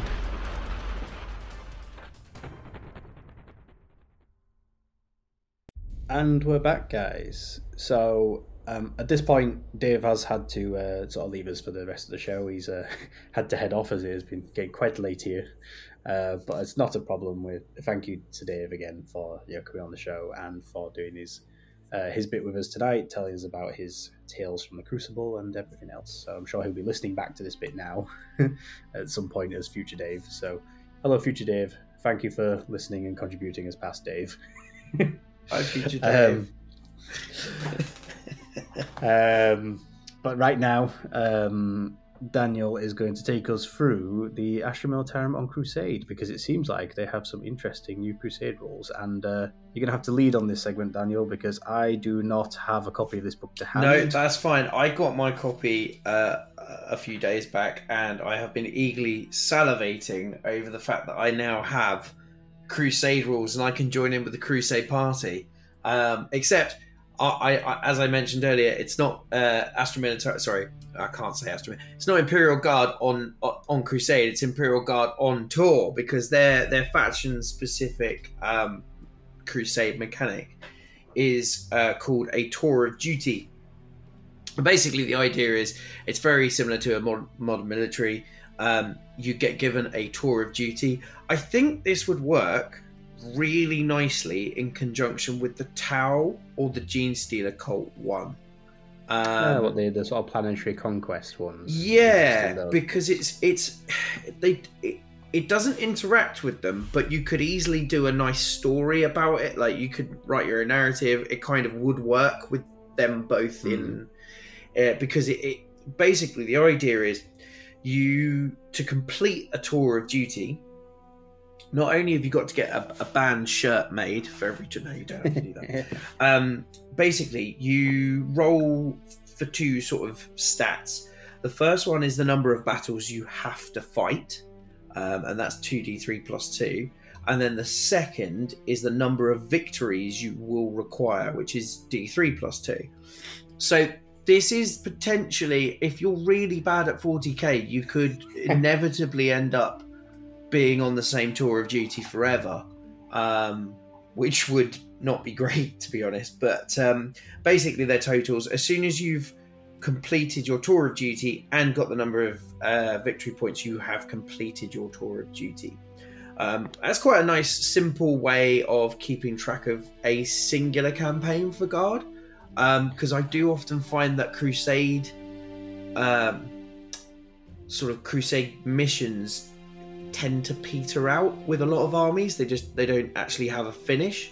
So Hmm. you can potentially just finish after that but I wouldn't because where the guard comes in is sort of a long term uh, crusade rules, which are really nice. So, on top of your tour of duty, you get something called logistic points, and you, I believe, uh, get I think it's four. I think you get four. Yeah, you get four. And basically, the idea is that you plan out your long term strategy. Now, you could be really boring and put one point in each of the categories, which gives you no negatives and no bonuses. But that's dull, and I don't expect anybody who uses this as a crusade book to do so. If you do, I'll come around your house and tell you off. Um, because the best thing about this is for each of the four categories. So the four categories you've got military intelligence, materiel, tithe pool, and morale. So they're your four categories that you can assign logistic points to. Now, each of those categories has a something called a surplus and a deficiency. So if you put extra points into them, you get a bonus, which is exciting. But of course, because you only get four logistic points, it means you're going to have to have a deficiency in a different category. This sounds a lot like uh, awesome. character create. This sounds a lot like a character creation thing in an RPG. Yeah, it's very, very You know, cool. It's like, it's like character stats, you know. Yeah, so um, I can read through the different uh, categories, surpluses, and deficiencies if you want, Tony, because they're. I'll, I'll give a sort of like a, a, a summary more than a, than the whole rules. So basically, if you have a surplus in military intelligence, uh, your warlord or if it's an officer gets an additional CP, and then when you choose agendas, you can choose uh, one additional agenda for a game. So that's if you put two points in there. However, if you if you have no intelligence, you are you have bad intelligence. Um, you're deficient in intelligence, which I like the idea of saying. Um, basically, anytime an officer orders a unit on a roll of a one, the order doesn't happen because they forget what day of the week it is or something, which is quite cool. Um, They've all and got then the bonehead rule. yeah, yeah, they kind of go. Uh, they, they issue duff orders, which is really nice, and harks back to um, fifth ed as well, where you had to roll leadership tests to get the order Yeah. to pass. Um, and then an additional thing for that deficiency is at the end of the battle, unless you're the victor, uh, you don't get a requisition point. So the I having Ooh, looked that, through all that's of quite them, that's quite harsh. all of them are harsh. All of all of them are really harsh. They're they're not pleasant. So you and bear in mind if you've got the surplus in that category, you don't get the deficiency. It's because of the way it's done. You've got four points, so you could put two in Yeah. in one and and uh, one in each of the others So- and leave one zero. Yeah, so presumably the most, obviously the most even-handed way is to put one in each. Then you have no bonuses or negatives. But that's boring. Yeah, Yeah. but the next most, uh, like, even-handed way to do it will be to have two categories where you have no bonus or negative. Yep. One category where you've got the bonus from, and one Yep. category where you've got the negative from. Or you could do which is what I am probably going to do is put two in one and none in the other two, which, which is, Oh, so have two surpluses and uh, and uh, two deficiencies, which could be quite fun. So then you've got um, material. So if you have a surplus in material, each time a unit from your army is selected, you can re-roll one wound roll, which is pretty good.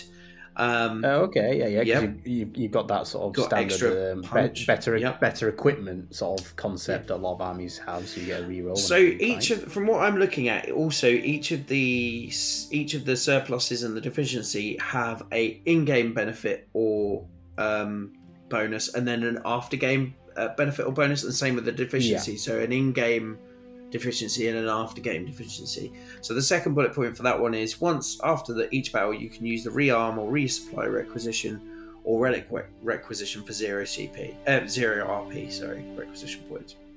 Uh, again, pretty good. Um, however, if you are deficient in material, you haven't had your iron tablets or whatever it is that you uh, need to have, you've got a material deficiency, you subtract two from the movement characteristic of any vehicle in your army to a minimum of zero. Because Hmm. you haven't got the fuel to, yeah, you know, give them, which is again, that's pretty painful. I mean, it's not bad, but it's pretty painful.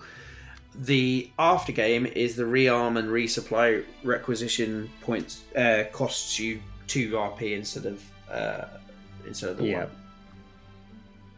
So you're already starting to see a pattern for these, yeah. uh, which is quite nice. Um, the next one is Tithe Pool. I like this one. This one's cool. I, I do like this one.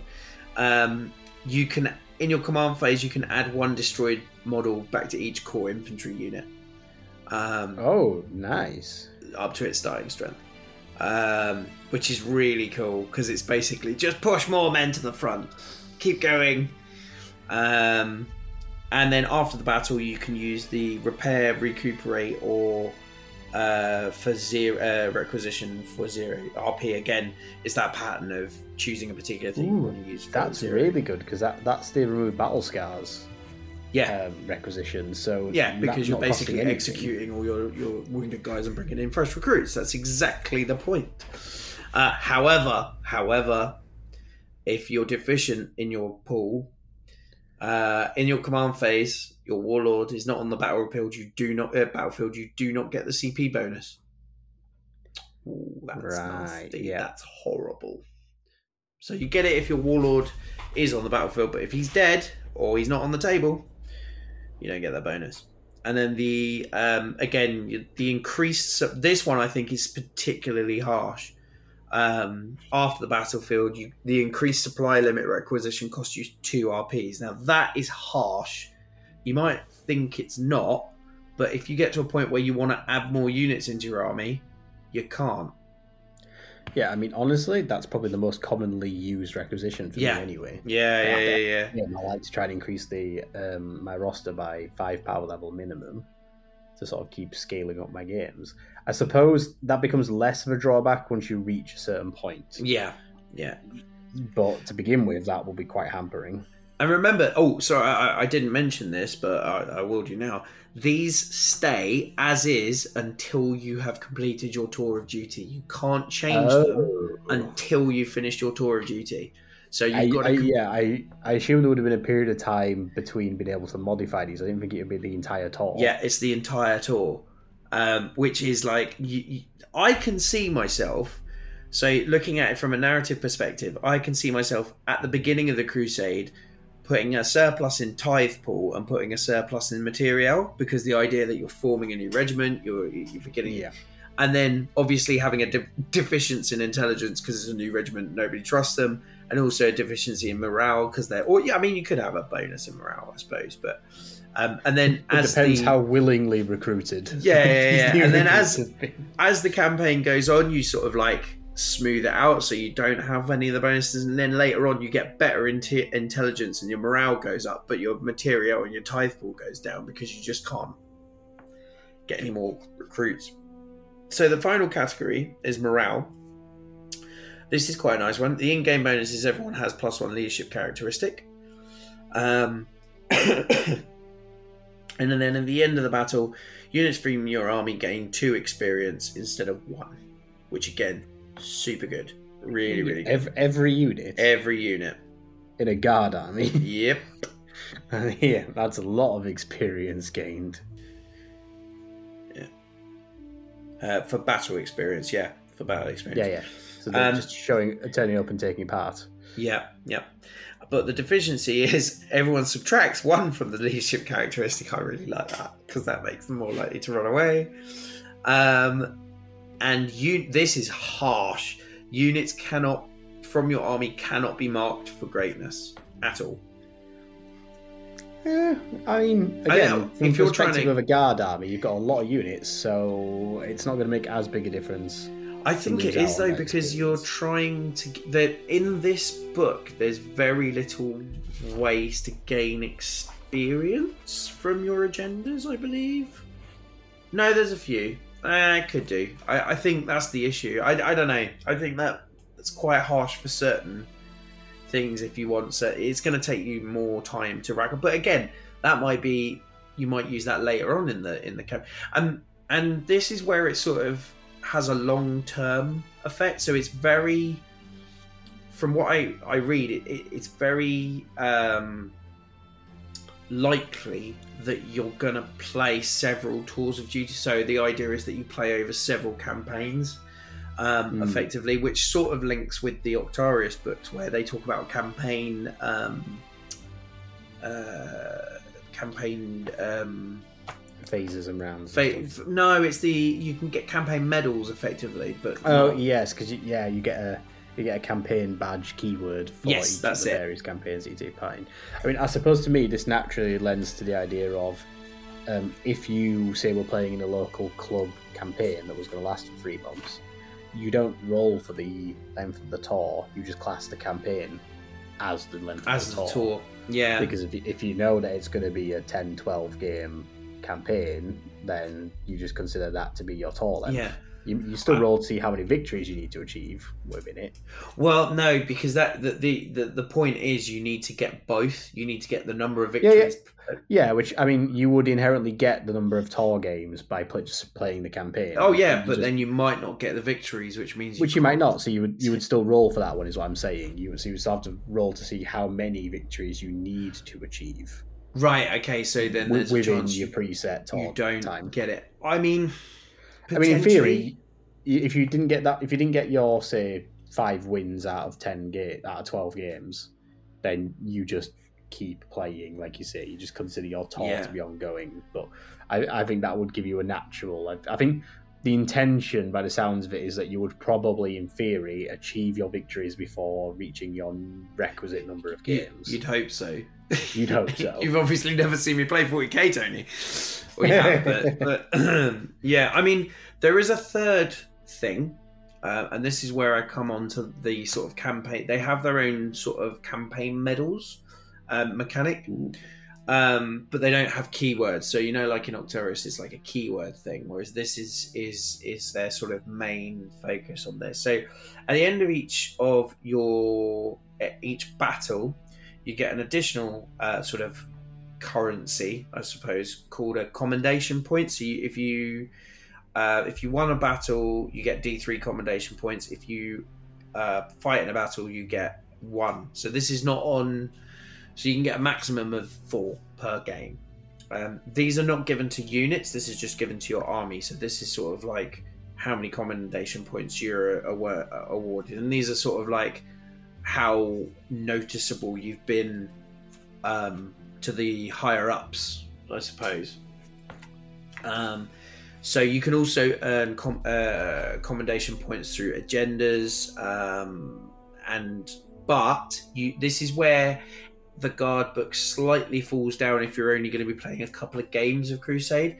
You can only spend those after a tour of duty. So after you finish a tour of duty, I mean the minimum number of games that you will play to complete a tour of duty would be three. No, four.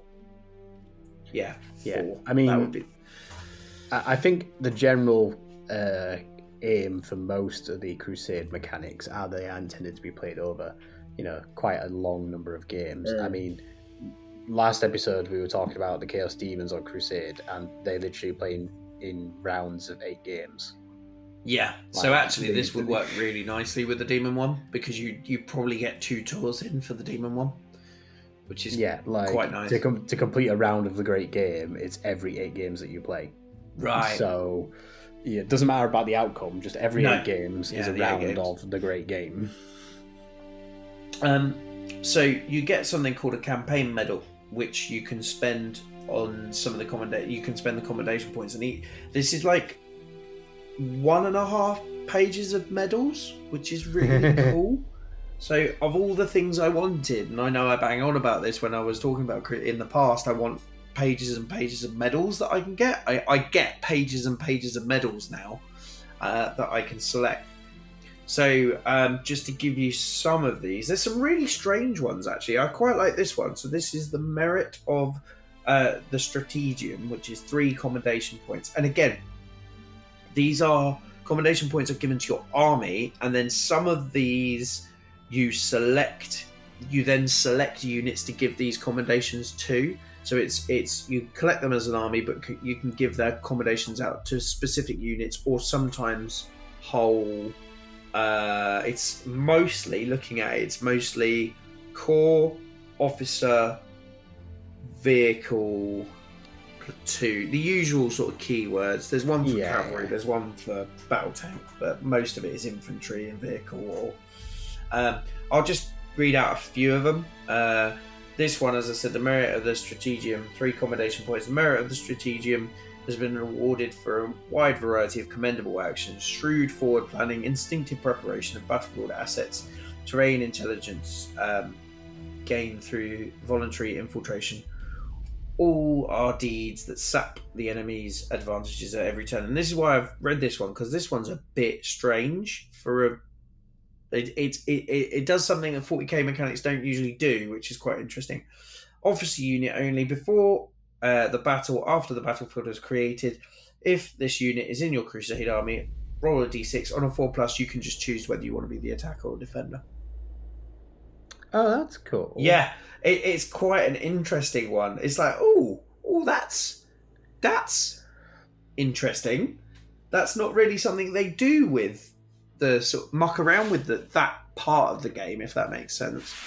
Um, yeah. Yeah, that's really interesting because That's one of the sort of more out there ones. There are the standard Yeah. ones where um, you can select additional doctrines, uh, you can gain command points. There's another one which I quite like, which was the Steel Armor Armorial. Uh, this is one accommodation point.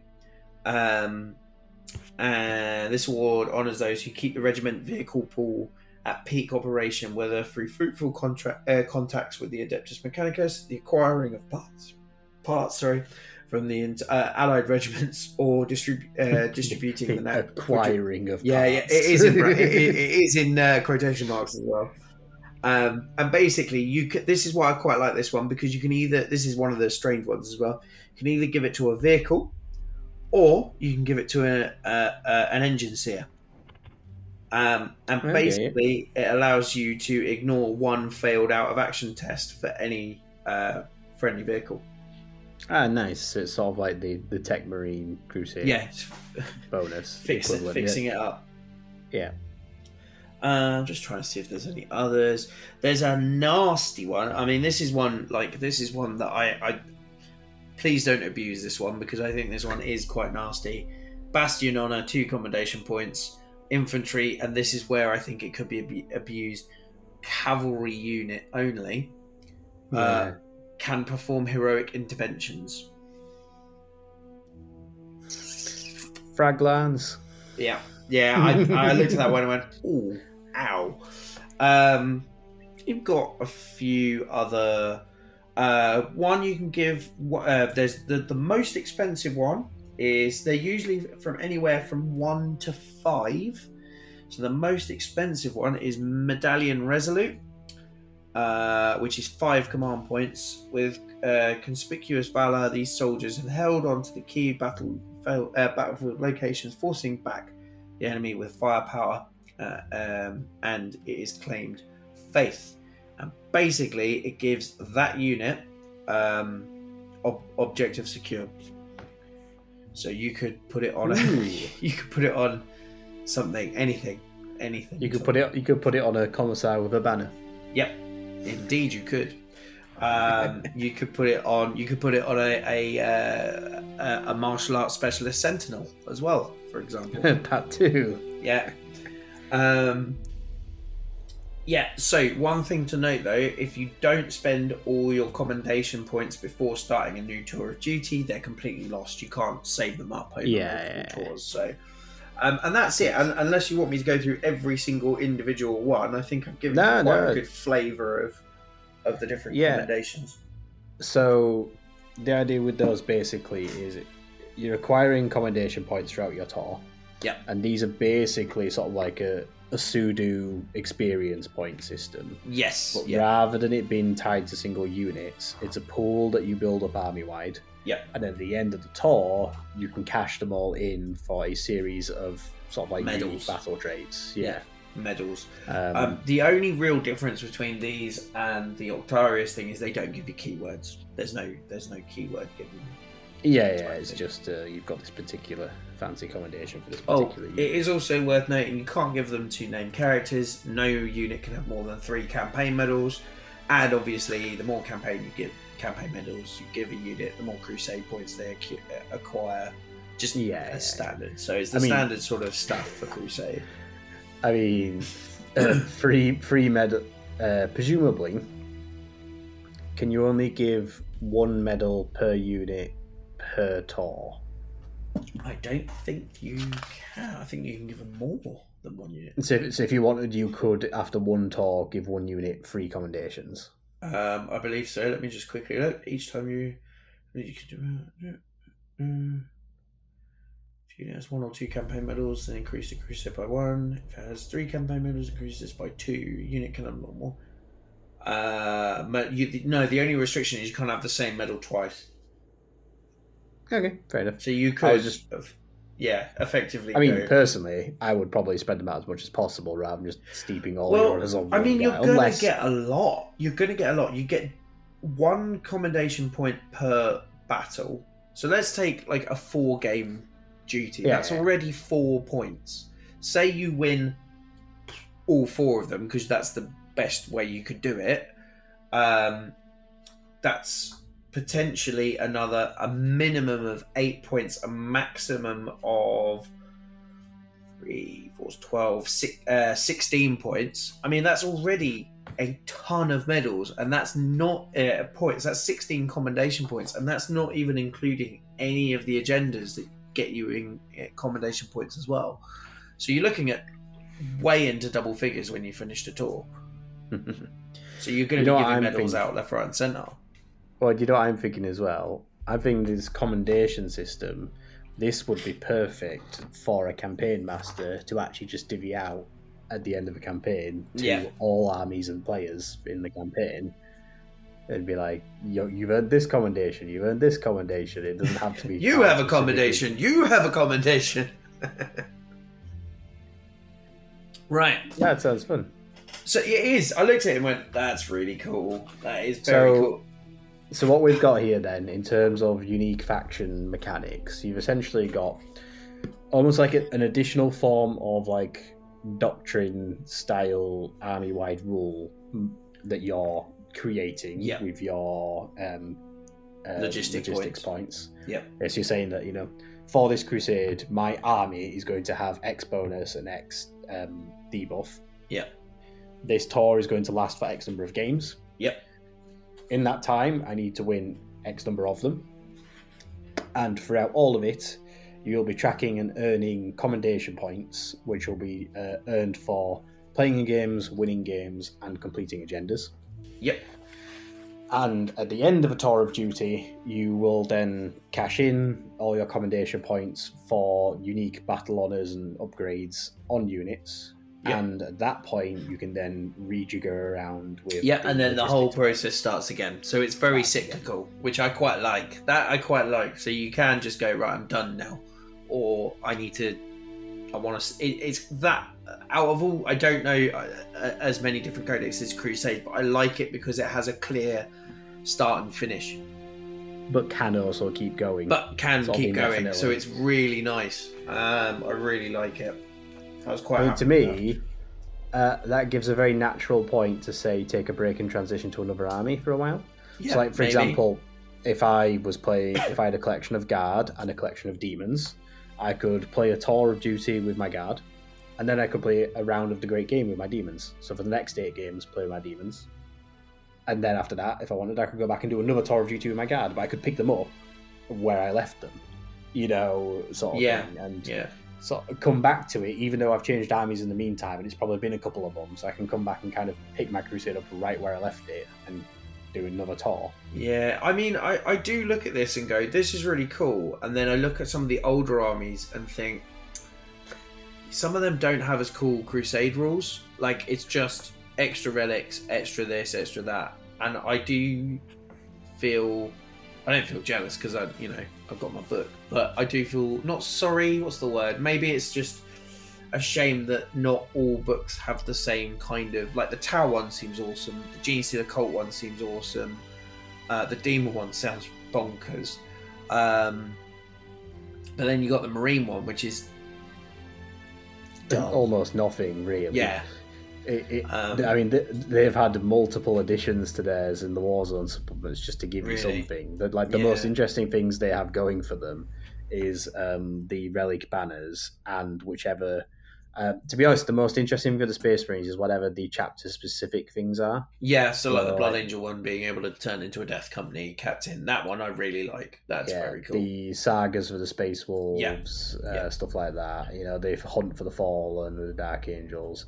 It's more about the chapter specific mechanics, which Yeah. admittedly does leave things like Imperial Fists and Ultramarines, you know, a bit wanting in that department. Yeah. But hey ho. I'm sure they will get some sort of additions to it in future codexes I'm, because I'm sure they will. Um, I mean, I'm I think it's happy- obvious. I was gonna say, I think it's obvious at this point that the Crusade development team have obviously been developing the system throughout the edition, and you can see the evolution of it. uh, Yeah, you can see the evolution of Yeah. it in the more recent codexes. You could definitely fit this one with the Genestealer one and the Tau one perfectly. It would be really, um, it would be really fun to do with the Tau one or the Genestealer one. Uh, I don't know the Chaos one actually. I'm not sure what that one does. It's funny how you mentioned at the start that this one could be somewhat punishing, actually, if um, if you don't win your games and they're sort of stuck locked into your tower for a while. Yeah, Um, this isn't the most punishing one going. The Chaos Space Marine one is definitely the one that is the most punishing. Right. Because Um, it's that- you, you failed me for the last time type. It really is Yeah. like the um, the Chaos Lord, as it were, who's leading their crusade, is dealing with so many challenges um, while trying to maintain command and earn the favor of the gods and all the rest of it. That actually, a succession of significant or persistent losses can actually cripple your crusade force. wow. Uh, I think I remember commenting at the time that um, it's one of the few instances where I feel like you could potentially feel like you've kind of lost in your crusade, and it's worth scrapping it and starting over from scratch. because Wow, you'll be in so a it's better very position. Pun- wow, that is very punishing. Yeah, there's definitely no negatives. Um, That aren't apart from not being able to win the games, you just keep fighting until the emperor just keeps making you go to the front. Please, can we stop? No, you need to go and win more games. All right then. Um, at this point, Tony, would you like me to t- talk you through some agendas? Go on then, yeah. Give us some examples of how you earn commendations in the game. Okay, so um, so interestingly, some of these are kind of rewrites from the Octarius book, of which name eludes me right now. The first Octarius book, um, and this one in particular is, a, I think, it's a rewrite from a secondary from a tournament, or it's, it's very similar to. Um, this one's called Advance for the Emperor. Uh, basically, you have to end up with uh, you can select up to six Astra Militarum units from your army uh, that are within your uh, opponent's deployment zone. So very much charge and damn the guns type type thing, which is quite cool. Um, and for each unit you have, uh, it gains an experience point. And if your warlord is in your opponent's deployment zone, you get a, a commendation point. So it's very much the sort of like general needs to be doing what he needs to be doing. If only he had a mechanical horse to get him there. Yeah, stupid mechanical horse. I really don't like that model. the funny thing was, right, I, I, I was listening to a podcast, I can't remember which one it was, but I was listening to some people discussing about how cool it would be um, if you had a, a mechanical horse like the Mechanicum guys. And I'm like, you've clearly not looked close enough at the model. yeah, You've just I mean, glanced my- at it and seen it's my- a horse, it's a horse, but he's actually mechanical. Yeah, I mean, my issue with it is his face is dull. He's got a dull face, which is, you know, you look at all those sculpts of um, Yarrick, God bless his soul, and um, and like uh, Straken and even Gaunt, the new sculpt of Gaunt. They're all like, yeah, screaming or doing orders or like going, yeah, we're the best. And you look at Captain Misery Guts on his back of his horse, and he's just like, yep, I'm on a horse. he's like the guy out of the Old Spice ads. I'm on a horse. That's weird. If you if you haven't seen those ads, look them up. But that's him. Anyway, look at your objectives, now back to me. Now back yeah, yeah. Look at the Now objectives. Now back to me. Now your objectives are now diamonds. I'm on a horse. I'm on a horse. I'm on a horse. Um, yeah. So there's there's um, this one's quite fun. Propagandist coup, um, which you basically select three vehicle or monsters from your opponent's army. Um, and then if you destroy them, you get two experience points. Uh, but if all of them are destroyed, you get a commendation point. And Nice. oh no, sorry, all if if all but one are selected, you get uh, destroyed. You get a commendation point. If you destroy all three, you get D three commendation points. So like the commendation points are in addition to experience or so you get the experience, but if you go above and beyond, it's like kind of making you do that above and beyond type thing, which is quite cool. It's almost Uh, like you're doing something commendable. Yeah, funny that. um, and then you've got uh, the uh, new requisitions. There's the old classic, which is Uplifting Primer, uh, which has taken a slight change, I believe, from the Octarius book. So in the Octarius book, it gave you um, it gave you uh, one additional experience point, and also uh, it gave you a plus one to your leadership. But in this, it gives you. Oh yeah, in this one, it doesn't change your your experience. It basically allows you to use the insane bravery stratagem for one CP for that unit Oh, nice. and gives you one additional experience point uh, for devastate if if the unit did not suffer a devastating blow.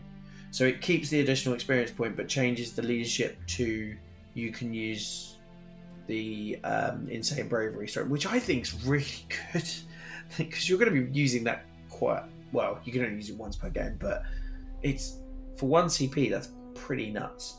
Um, then you've got last minute transfer, which is purchase this when an Astra Militarum vehicle from your Crusade force is either suffers a devastating blow or a battle scar. Replace that unit with an Astra Militarum vehicle unit consisting of one or more of the same regimental doctrine as the unit replaced.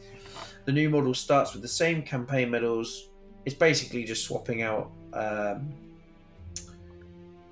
yeah, it, has the same appropriate number of battle honors for its rank.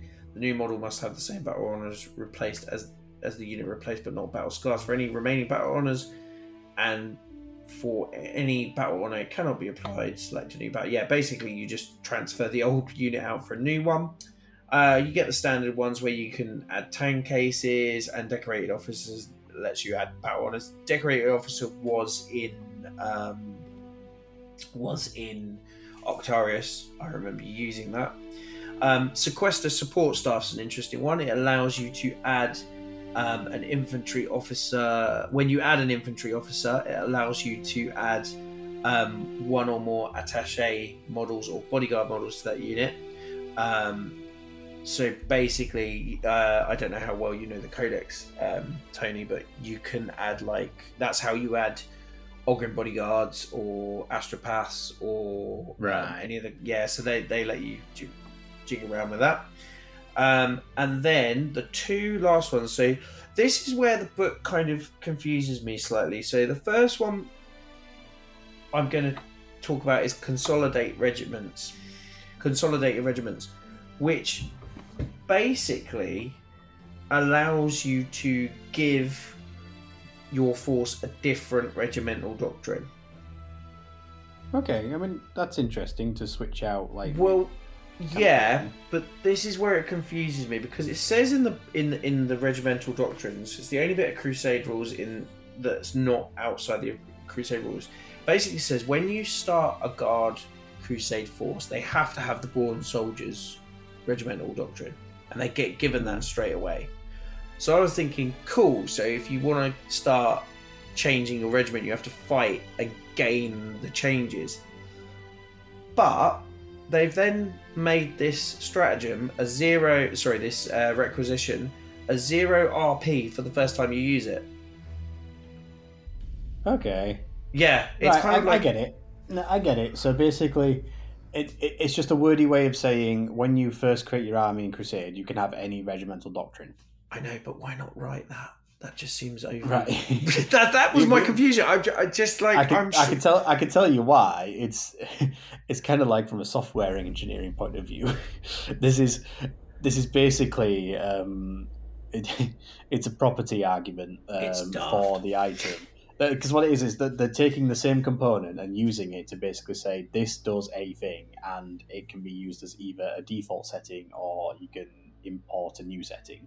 So in order to save space without writing it twice, they've said you can do it for zero the first time you do it. So we haven't had to write a separate thing elsewhere that specifies you can pick for free. But yeah, But in a way, though, it w- I think it would be cooler that you start off with born soldiers and then you have to just earn, like, just get rid of the zero CP thing. Just say, yeah, it's two requisition points. If you want to change regiment, I, I don't know. Maybe it's just. what, uh, what, I'm- I know. would be funny is if it was something like this costs three requisition points, but is one requisition point cheaper for every tour of duty you've completed. Yeah, or something like that. That would be quite cool. That would be quite cool. I, I, anyway, I. Uh, But yeah, ba- basically mine would be what- cool. Yeah, basically what it's saying is that when you create a crusade force, you can use any regimental Yeah. doctrine that you want to begin with, but But if at some point mid crusade you want to change out your doctrine, It'll cost you you do so for, for two. Yeah, Yeah, two RP, points. sorry, yeah.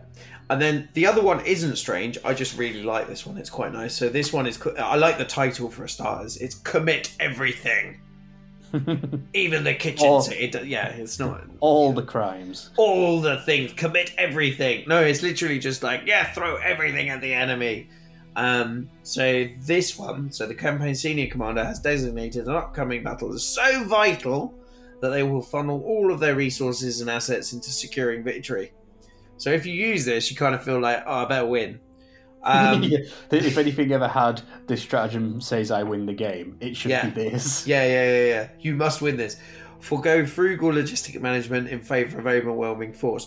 Basically, you purchase this before the battle, select one deficiency effect from the logistics, and you just don't use it. So you just don't have that deficiency for that okay. battle, which I really, really like. And because just to stop people from going, I'm going to use this all the time. You can only use it once per tour of duty.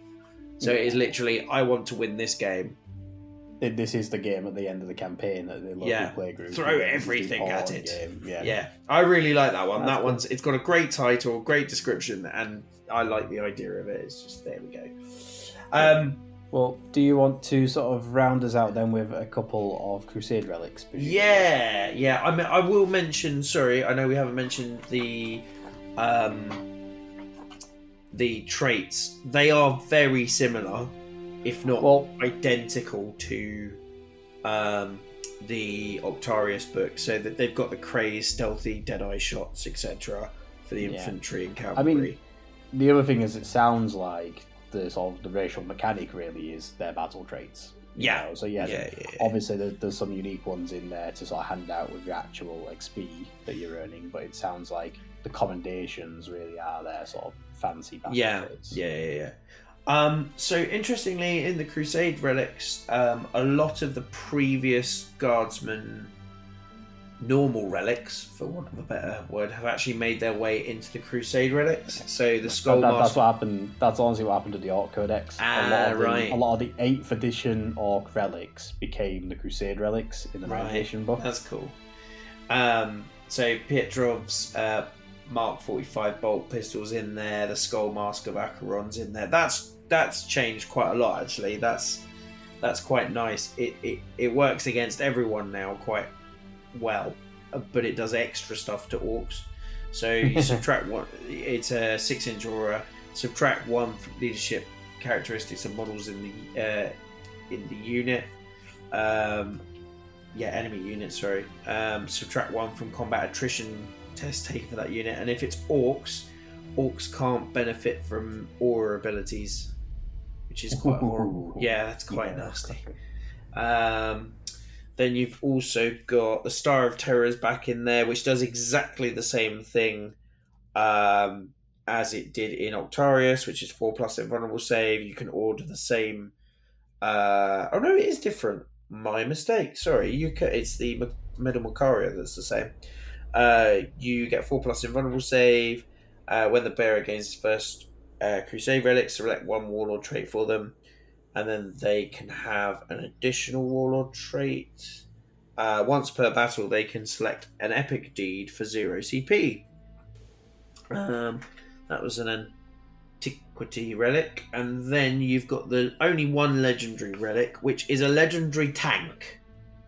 I mean, that's a relic to have, isn't it? Really, you can have a legendary tank, and it's called the Behemoth Primal, which is an amazing name for a tank.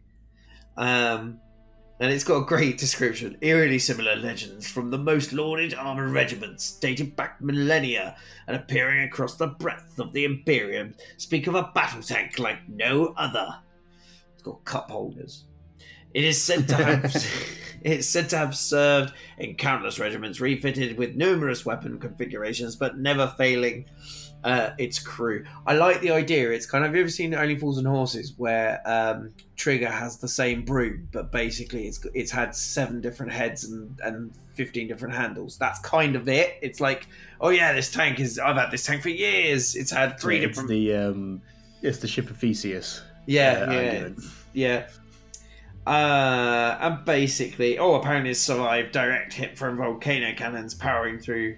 Blah blah blah blah blah blah blah. Basically, tank commander. It's it's very 40k the description.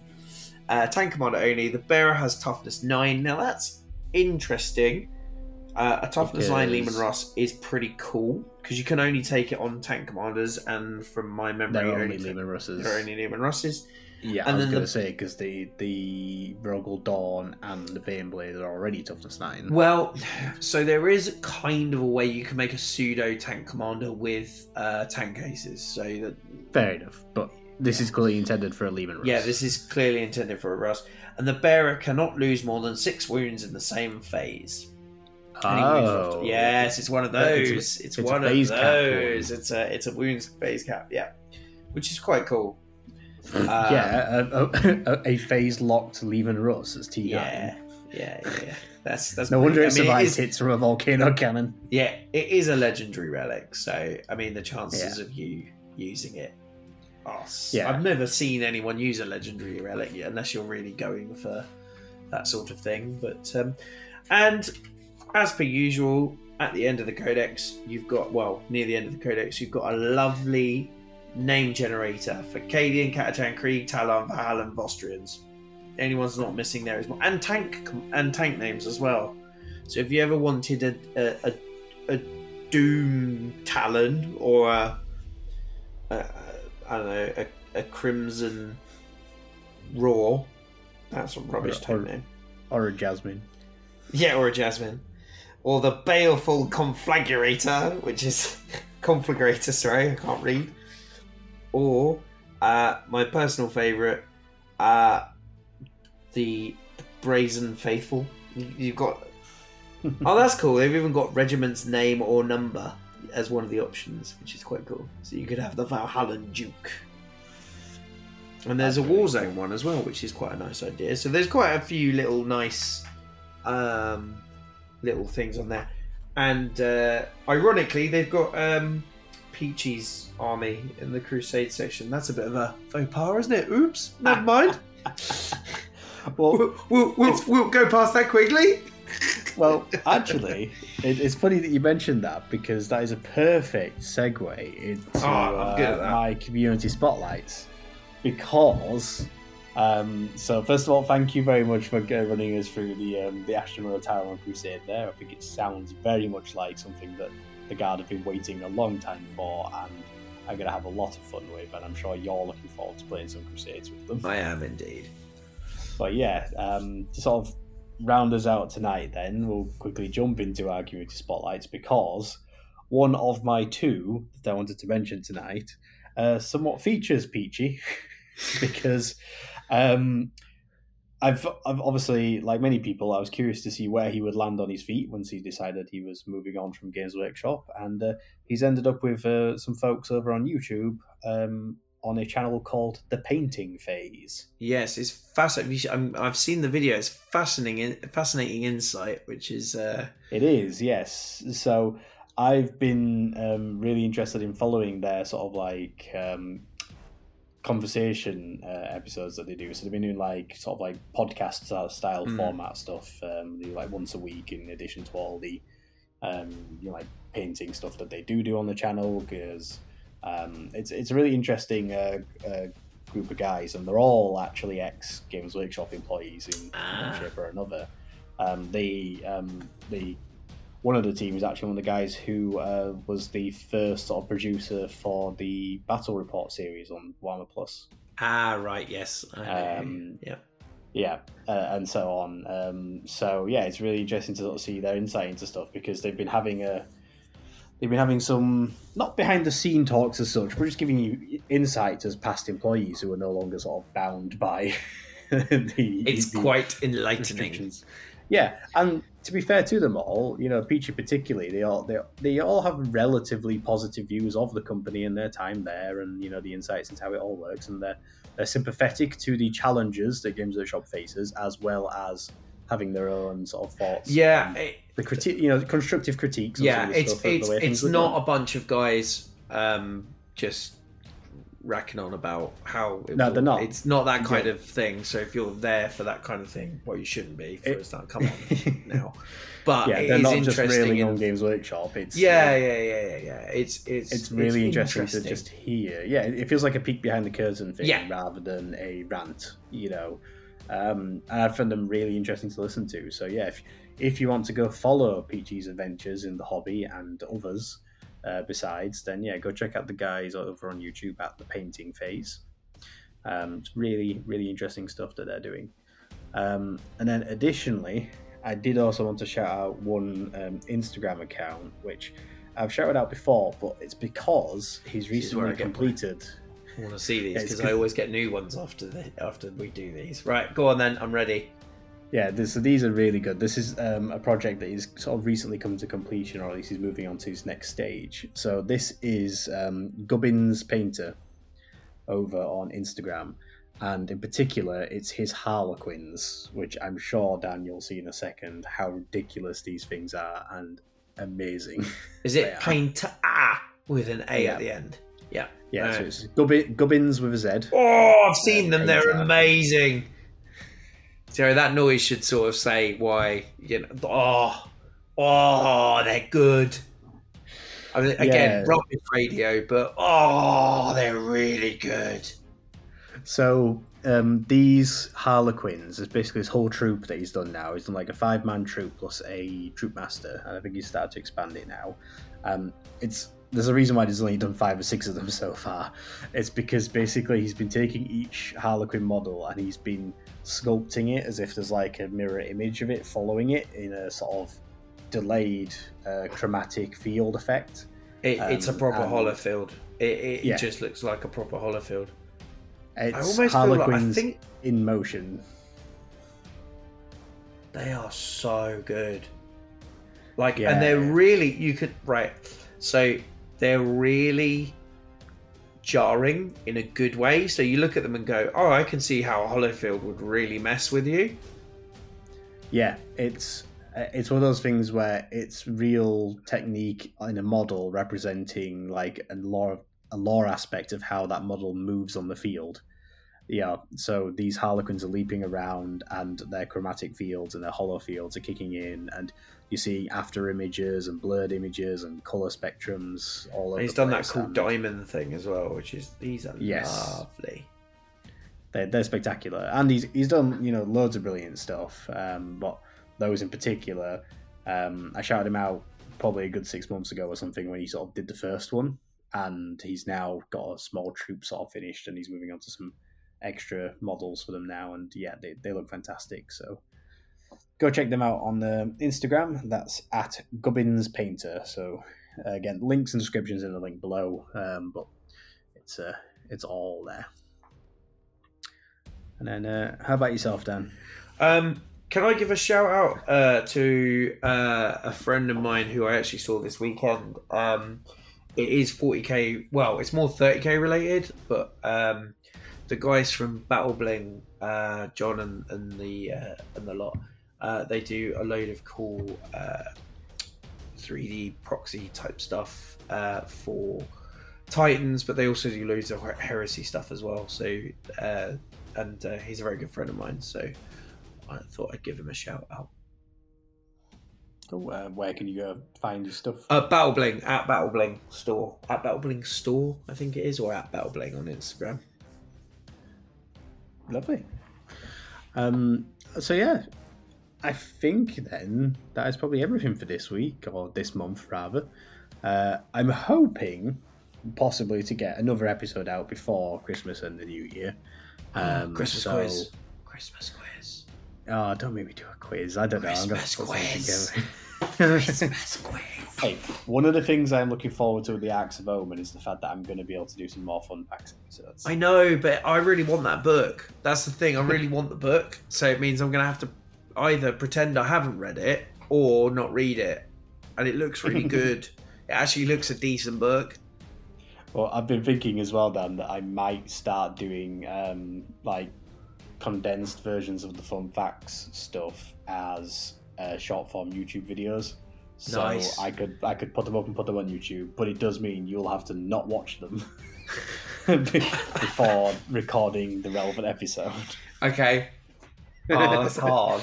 All right, I'll try. I'll try. But yeah, we'll see. So maybe look out for that in the future, guys. Um, but yeah, like I say, it's going to be interesting to see um, what we've got coming out in you know end of the year, new year. Um, I'll see what episodes we can pull together before the new year. I've got one in mind lined up with a guest.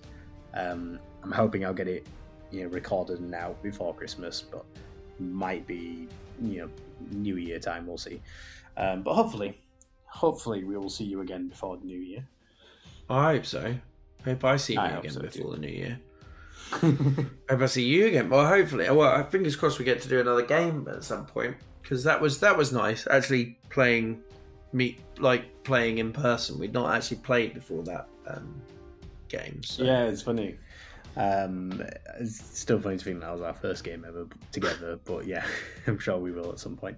And yeah, uh, lots of plans for the new year. Hopefully, I'm going to be able to shuffle some work schedules around to make more time for content creation. So hopefully, I might be able to start doing some really fun stuff for the YouTube channel in 2023. So yeah, I'm looking forward to all of it. Very cool. So yeah, thank you, Dan, for uh, coming on and uh, doing this tonight. No problems. Thank you, Dave, for coming on earlier and uh, doing it again. And thank you to future Dave for listening to it back now. uh, so You thanks should again. get a Dave. pre-recording of him going, "No problems." That would be quite that would be quite fun. I'm sure you can I- do that. I could probably just- find a voice snippet. Somewhere. Yeah. Talking rubbish or whatever, that'd be fun. Uh, right. So until next time, guys. This has been the Narrative Wargamer podcast, helping you to discover more ways to play 40k.